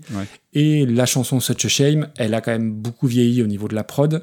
Alors la chanson a été un carton, euh, je crois, instantanément. Et ce qui est drôle, c'est que l'intro, euh, les deux premières secondes, il y a un espèce de bruit de, de crissement de pneus. Oui. Et c'est quasiment les mêmes que euh, les deux premières secondes de I Feel You de Dépêche Mode. Enfin, Ah, quand mais j'ai oui. lancé la playlist, je me suis dit putain, mais c'est I Feel You, c'est Dépêche Mode. Et pas du tout, et c'est le, même bruitage en fait. Ah mais trop, mais c'est marrant que tu le dises. Je cherchais, en fait quand je l'ai entendu, je me suis dit mais ça me dit quelque chose ce truc. Je, je l'avais l'impression de me Eh ben, planter voilà. le morceau, mais j'étais pas capable de remettre le doigt dessus. Pas du tout. Ah, trop fort. Donc euh, après, bah, la- la chanson, elle est très bonne, mais ça a quand même. euh, Enfin, déjà la voix, il a une voix euh, très chevrotante. hein. Il y, a, il y a des gros synthés derrière. C'est quand même un peu, un peu compliqué. Alors c'est un groupe que je connais pas assez et je crois qu'ils ont fait un. Donc l'album date de 84 et ils ont fait un album qui est apparemment une référence qui est sorti en 91. Donc ça fait des mois où je me dis faut que je l'écoute. L'album s'appelle Laughing Stock et je crois que c'est les euh, Germain et Bouli du bruit qui en avaient parlé dans leur hors série. Ils en avaient parlé en, en vraiment en bien. Donc faut que je me penche sur cet album là. La chanson de Tok Tok, bon, j'imagine que les auditrices et les auditeurs la, la connaissent. C'est bien, sans plus, sauf que le fait qu'elle soit reprise de cette façon par Anne Pierlet bah, te fait rappeler que c'est une chanson qui est absolument magnifique. Et autant Anne Pierlet, euh, c'était une catastrophe hein, sur la version de Dutron, là c'est fantastique, c'est d'une beauté hallucinante. Alors, beaucoup nous l'ont réclamé, je pense notamment à Prof Oz qui nous avait proposé euh, Il est 5 heures Paris s'éveille, donc euh, du coup j'ai une pensée pour lui, on va pouvoir euh, rehausser Anne Pierlet. L'intro piano-voix, c'est d'une subtilité euh, aux antipodes de ce qu'elle nous proposait sur la version de Dutron, rien à voir avec euh, cette bouse-là. Les arrangements sont sobres, il y a des petites percussions que tu distingues à peine. Au milieu, le petit piano qui reprend la mélodie principale, mais euh, c'est du miel. Et, alors, je sais pas si ça te l'a fait, mais moi j'avais constamment la peur que ça parte en couille à un moment donné quand tu, quand tu te souviens de la chanson de, de la version de J'avais Dutron. avec un l'eau froide. Et pas du tout. Alors tu vois, ce qui est drôle, c'est que ça va être très immodeste hein, ce que je veux dire, mais je suis un tueur au blind test, mais j'aurais jamais pensé que c'était la même chanteuse. Comment elle passe d'une Vanessa Paradis euh, cocaïnée sur la version du tronc à une sorte de Kate Bush plutôt sobre là-dessus?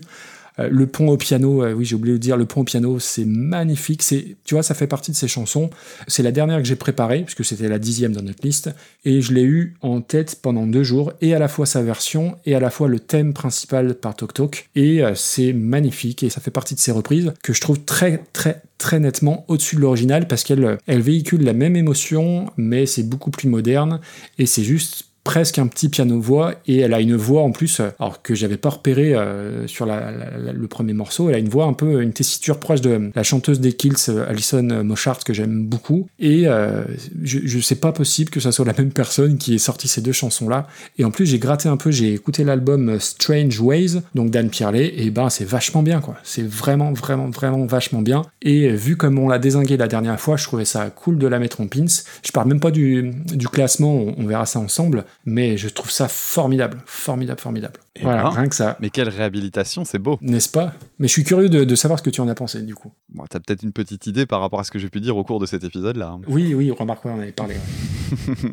Alors, titre culte, euh, le morceau euh, Such a Shame. Alors, pour son refrain qui est un peu dramatique, c'est assez marrant de, de voir, ça rejoint ces morceaux des années 80 qui arrivaient à faire des trucs dansants avec des trucs qui sont pas si funky que ça, en fait. C'est un truc bizarre Mhm. qu'on retrouvait surtout dans cette époque-là. Le clip euh, est très connu aussi pour le, le gros facecam du, du chanteur et qui a été, Ah, le pour moi, l'occasion d'un gros fou rire de quand j'étais petit. À savoir, ça parlera à ceux de ma génération, les tubes du grenier de Michael Youn dans euh, le Morning Live Oh bordel. parce qu'il l'avait fait en tube du grenier. Alors je sais pas si tu connais cette séquence. Si, si, bien sûr. Ah ben oui, je m'en souviens très La bien. hein. séquence du tube de grenier, c'était, ouais. je crois, une des meilleures trouvailles de cette émission. Où il se déguisait et t'avais le, le clip Oui. en fond et il se déguisait, c'est ça C'est ça. Et il se déguisait avec les trucs. euh, le À but, c'était de faire le moins cher et le plus simple possible. Et c'était hilarant. Si vous ne connaissez pas le tube du grenier, et surtout si vous n'aimez pas Michael C'était- Youn, il était drôle je à vous invite à regarder ça. Parce que les séquences du tube du grenier euh, sont sur YouTube et, c'est- génial. Il y, a des, versions qui sont complètement dingos.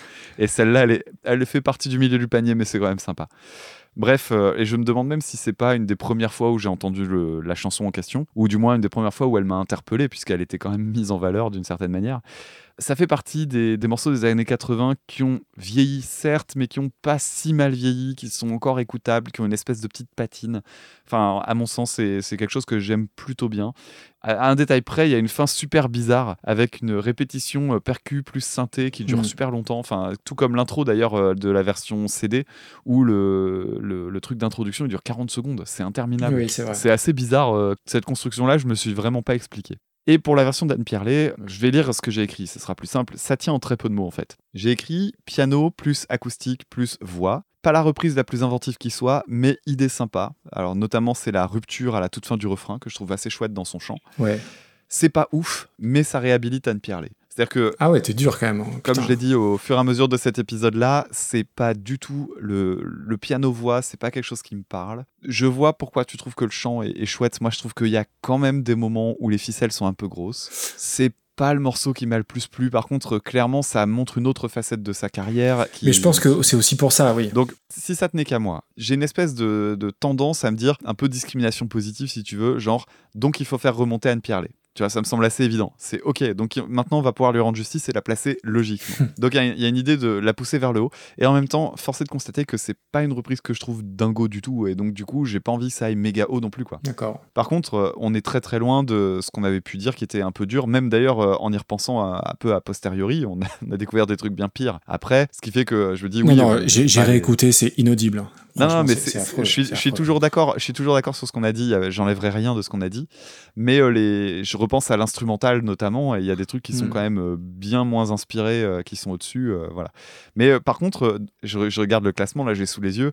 Elle est 80 euh, sur 87. Euh, ouais, il y a quand même des morceaux qui sont passés en dessous et il y en aura d'autres. hein. Oui, oui, complètement. Mais là, oui, on peut la remonter. Mais, quoi. euh, alors après, évidemment, je pense que s'il n'y avait pas eu la version de, de Jacques Dutronc avant, je pense que j'aurais eu peut-être moins de choses à en dire quelque Oui. part. Et donc, tu as, peut-être un côté euh, un peu comme moi tout à l'heure avec une espèce de surréaction, enfin, une, une comparaison qui est un peu forte. Peut-être, peut-être. Comme j'ai vu avec Jacques Brel, par exemple. Un affect, quoi. Donc après, moi, je vois ça. Putain, ouais, c'est pas évident Bah ouais, ça ça pour le compliqué. coup. Alors, elle aura un delta différentiel qui est gigantesque hein, de- entre la 80e et là, euh, et là, et là, et là. Écoute, pour moi, c'est dans les 30e, quoi. 30e, il y a Creep, ouais. Euh, Pour moi, c'est au-dessus de Creep. Ouais, c'est même largement au-dessus. Ah ouais, largement au-dessus, tu dis Ouais. Tra.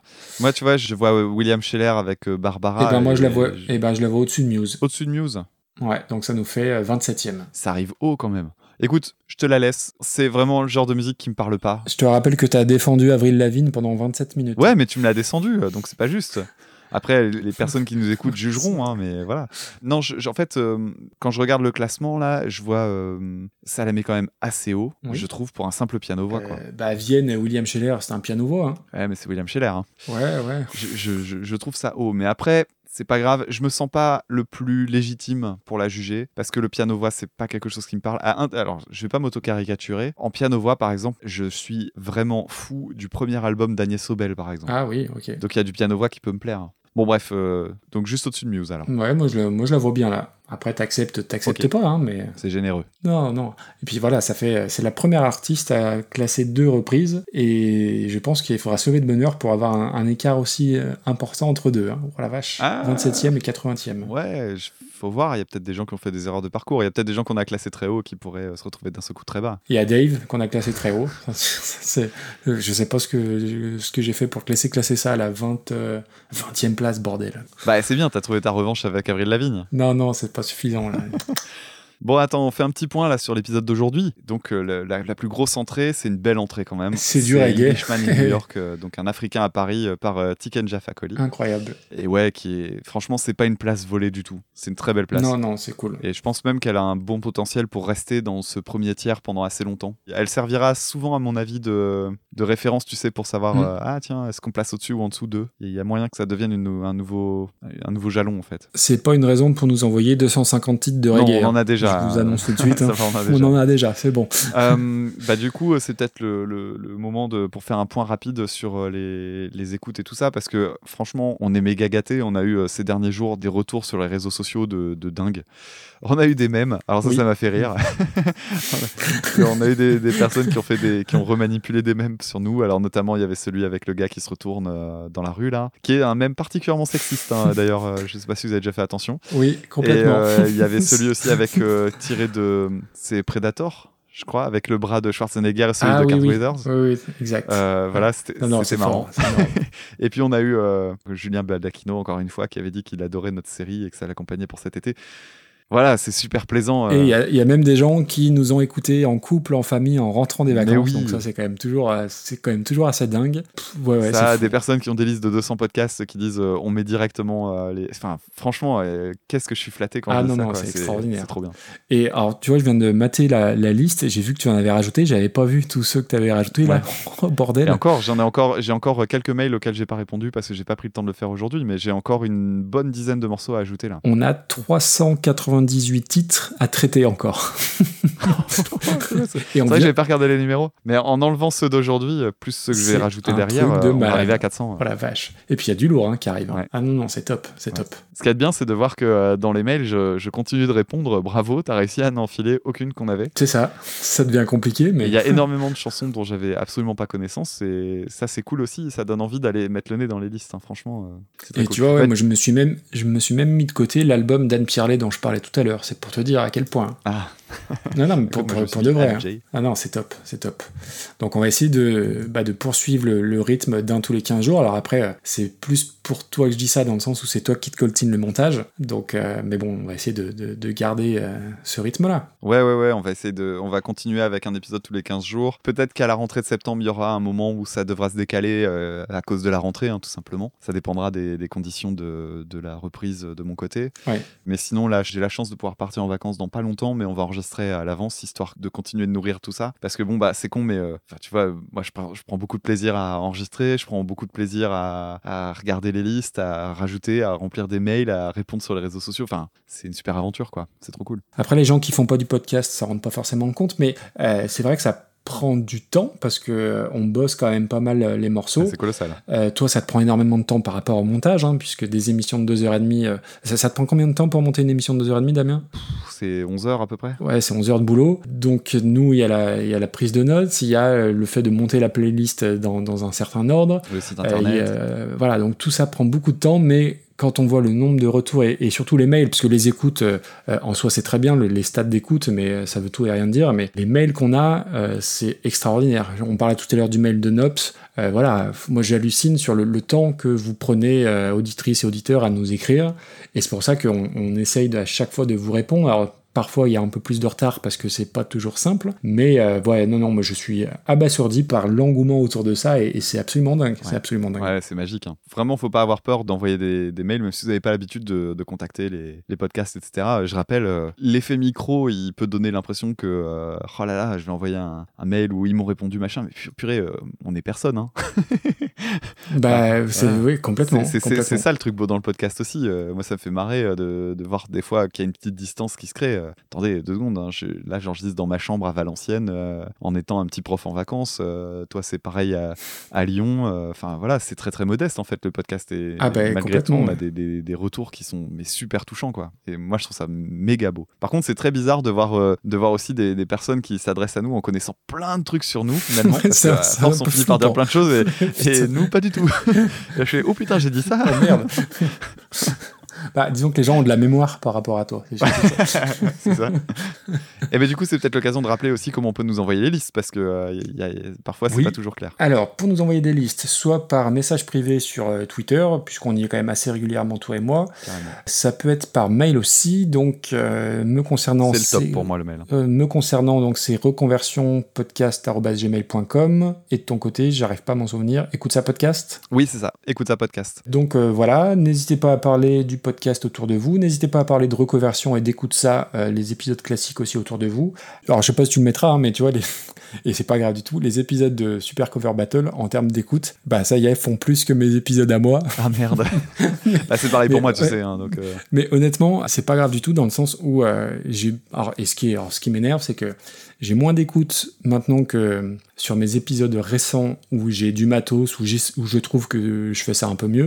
Et ben, euh, les- mes épisodes les plus écoutés, c'est des épisodes qui remontent, bizarrement. Bref. Ouais, mais c'est le long cours, ça. C'est logique. hein. Moi, c'est pareil. hein, Mais j'ai des vieux épisodes. Ah ouais, j'ai des épisodes dont je me souviens quasiment pas parce que ma mémoire est catastrophique. Bah attends, j'ai mes stats devant moi. Je peux te donner une idée hein, si tu veux. L'épisode sur euh, Carpenter Brut, il a 1600. J'ai, des trucs comme ça qui me semblent loin, vieux et qui sont vachement écoutés. Ah bah ouais, bah pareil quoi. Et par contre, ce qui est très différent, et ça je pense que c'est l'effet euh, Super Cover Battle, c'est que, alors j'ai un peu moins d'écoute là maintenant, mais par contre, à chaque épisode euh, en solo, j'ai des mails ou j'ai des retours sur Twitter que j'avais pas forcément avant, ou alors c'était tout Mm. le temps les, les fidèles des fidèles, alors que là, je, je sens que j'ai des nouveaux, nouveaux auditeurs, et ça je pense que c'est grâce à toi et à Super Cover Battle pour le coup. Bah ouais, c'est un peu pareil de mon côté en fait. Ça a débloqué surtout la proximité, je pense. Ouais. Parce que c'est vrai que euh, selon le format qu'on fait, moi je, je- sais que comme j'écris tout et que j'ai un, un propos qui est très didactique, ça peut créer de la distance et t'as pas forcément envie de, de- de revenir, euh, de- d'envoyer un mail euh, pour discuter parce que c'est un peu comme parler au prof, quoi, Ouais. tu vois. Hmm. Donc c'est peut-être un peu, ça crée un décalage et les, les Super Cover Battle, ça a recréé peut-être une proximité que j'arrivais pas à créer et qui me manquait. hein. Clairement, ça me manquait beaucoup. Euh, c'est là, là, ce qu'on qu'on fait avec Super Cover Battle, c'est vraiment top. Et euh, on rappelle encore une fois, hein, parce qu'il faut toujours rendre à César ce qui appartient à César. On le dit toujours en intro et on fera toujours attention à le mentionner. Bien sûr. Mais ce format-là, on le doit à Papa et Camille Robotics, à Daniel Andreev. On leur doit à eux qui animent le podcast Super Ciné Battle. Et euh, pour la petite histoire, puisque je l'ai déjà dit plusieurs fois, mais c'est pas grave de le répéter, c'est grâce à ces deux mecs que j'ai eu envie de faire du podcast. Mm. Donc euh, c'est loin d'être un repompage de leur, euh, de leur Non, pas du tout. C'est leur un hommage. concept. Un- C'est vraiment un. C'est genre, bon, allez, on, on- ma spécialité à moi, c'est la musique. euh, du coup, je vais me mettre un peu dans vos godasses. Et je m'attendais pas à ce que ça marche aussi bien. Donc, euh, du coup, voilà, et c'est trop cool, quoi. Mais euh, toujours rendre à César ce qui appartient à César. Exactement. Écoutez Super. Ciné Battle, c'est un podcast génial. Et si vous nous trouvez sympathiques, vous trouverez sans doute aussi très très sympathique euh, Papa et Daniel, Oui. qui ont- sont des personnalités très différentes l'une de l'autre et très différentes de nous. euh, donc euh, vous découvrirez un vraiment très très bon podcast. Et d'une manière générale, quand vous écoutez des podcasts et que vous les aimez, bah dites-leur. C'est Ouais. aussi simple que ça, mais ça, ça, ça prend deux minutes, euh, que ce soit un tweet, un, un like, un commentaire, un, un mail, ce que vous voulez. Mais c'est toujours super important que le podcast soit important, que ce soit un gros truc ou pas du tout. C'est toujours bien de le dire. Ouais. Surtout quand c'est des petits podcasts. Et encore plus. oui. C'est clair. Et même si ça tient en une phrase et que c'est un peu comme quand tu vas faire dédicacer ta BD et que tu te dis oh, merde, je, je sais pas ce que je vais dire en fait au monsieur, bah, c'est pas grave, tu dis juste C'est euh, c'est cool ce que tu fais, ça tient en une phrase, mais ça fait plaisir. Bah, N'hésitez pas à le faire si vous en avez envie. Voilà, voilà. Impeccable. Après, si vous voulez nous dire qu'on est des connards parce qu'on traite euh, mal les, vos morceaux préférés, on prend aussi. hein. C'est ça. On n'a pas eu de, Sans- sans de- gros vous plaît, de mais- haters encore. Non, non, on a eu plusieurs fois des retours en disant euh, que euh, on voyait pas les choses de la même manière, mais toujours avec énormément de respect et beaucoup de compréhension. Mais voilà, ça c'est le, c'est toujours le meilleur compliment, c'est-à-dire je suis pas d'accord avec vous, mais qu'est-ce Ouais. que je kiffe vous écouter, ça c'est top. Et puis il y a de fortes chances que pour l'épisode d'aujourd'hui, les gens soient pas d'accord avec ce qu'on a pu dire sur certains ou certaines reprises, ouais. Et on a, on, on a un super public hein, de ce côté-là. C'est clair, carrément. Donc euh, on vous fait aussi à vous des énormes bisous. Merci à tout le monde. Et puis bah je crois que c'est le moment de d'écouter une belle une belle reprise de Final Countdown. et puis on vous dit à dans 15 jours. Tout à fait. À dans 15 jours. Allez, ciao ciao. Salut tout le monde.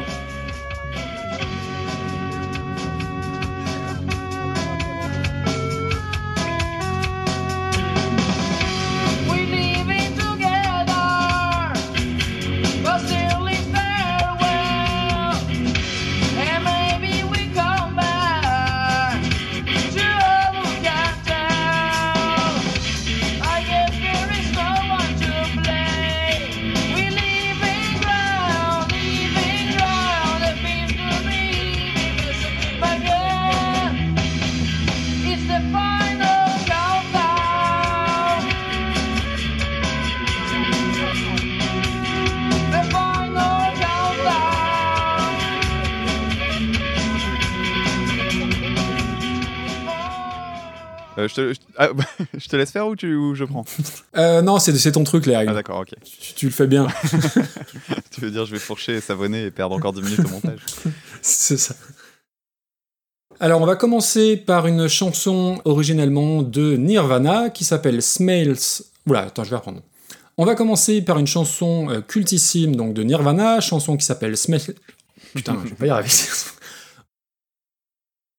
Qu'est-ce qu'il y a, Lolo? Attends, je t'ai réentendu dire loulou. C'est pas toi que j'appelle Lolo, hein, je te rassure. Non, non, mais t'es- t'es- tu parles- t'as ton- t'as un de tes garçons qui est là? Ouais, ouais, qui essaye de relever là. Qu'est-ce qu'il y a, chérie? Tu veux me dire bonne nuit? Oui, Ouais, à demain. à demain. Bonne nuit. Tu veux pas dire un truc au micro? Ferme la porte. Tu veux parler au micro? Non, tu fais ton timide? Ouais. Quand ça l'arrange, il fait son timide. Tu peux lui dire que de toute manière on l'a entendu. hein. Si moi je l'ai entendu, c'est C'est bon. ça. Est- Eh, va te coucher, chérie. C'est le même garçon que la dernière fois? Euh, oui, oui, c'est toujours le même. J'en ai deux, mais l'autre, il se relève pas. L'autre, il est sage, tu vois. C'est notre il- mascotte. Il euh, bronche ça pas une oreille. notre mascotte alors. Ouais, un peu, ouais.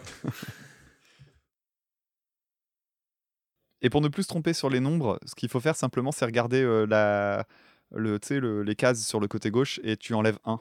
Ah oui, ok. Euh, parce ok. que ça, Oula, ça va faut faire des, suivre en des- fait. des soustractions. Mais non, mais c'est parce que ça va toujours suivre. Donc euh, tu. Mais oui, oui, je comprends bien. T'enlèves un ou tu rajoutes un du coup Non, tu enlèves un. Tu enlèves un. Putain. Oh, je suis en vacances, ça va. Ah, moi, les chiffres, c'est- ça n'a jamais été mon fort. Puisque c'est le numéro 7 dans la liste, à savoir au suivant, à l'origine de Jack Brel. De Jack, de Jack Brel. Jack Brel. la chanson Lovely Day.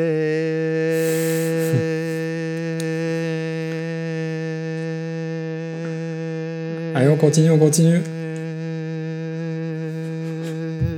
Je pourrais le faire pendant 20 secondes. voilà.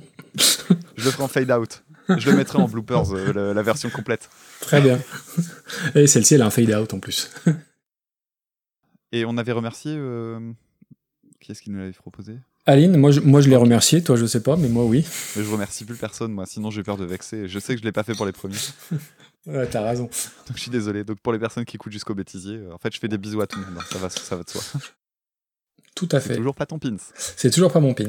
Ah, Ah, il en reste plus beaucoup derrière. hein. Je- donc je crois, donc je, ouais, je crois savoir lequel c'est. Et je crois que c'est un dont j'ai pas parlé tout à l'heure. Euh, D'accord, ok, on verra. Ah, je peux te Ah ouais, surprendre. donc tu laisses le flou jusqu'au bout. Ok, très bien, très Ah, bien. ouais, très bah, bien. bien sûr, bien sûr. Parfait. Plus marrant. J'étais persuadé que t'allais la désinguer en plus. Ah ben, Tu vois, même pas. je suis sûr, ouais. que, petit affect de quand j'étais petit, je sais pas. Ouais, c'est possible. Euh, tiens, j'ai mis un tweet euh, tout à l'heure pendant, qu'on en- pendant que tu parlais. J'ai fait un, petit tweet en écrivant euh, Sachez qu'en ce moment même, on enregistre le huitième épisode de Super Cover Battle. Il y a 14 likes là. Ah, excellent. T'arrives à faire plein de choses à la fois. Putain, moi je suis concentré, je peux pas. hein. Mais je voulais le faire l'autre fois déjà. Et je trouvais pas ce que je voulais. Je voulais trouver une phrase rigolote et tout. Et là, tu vois, je me suis dit, bah, cherche pas une phrase rigolote, dis-le juste quoi. Bah ouais, tout simplement. C'est clair. Alors après, on, on- les gens qui font pas forcément de podcast, euh, euh, je vais reprendre. Après, les gens qui ne font pas forcément de post, ah putain, c'est dur à dire ça.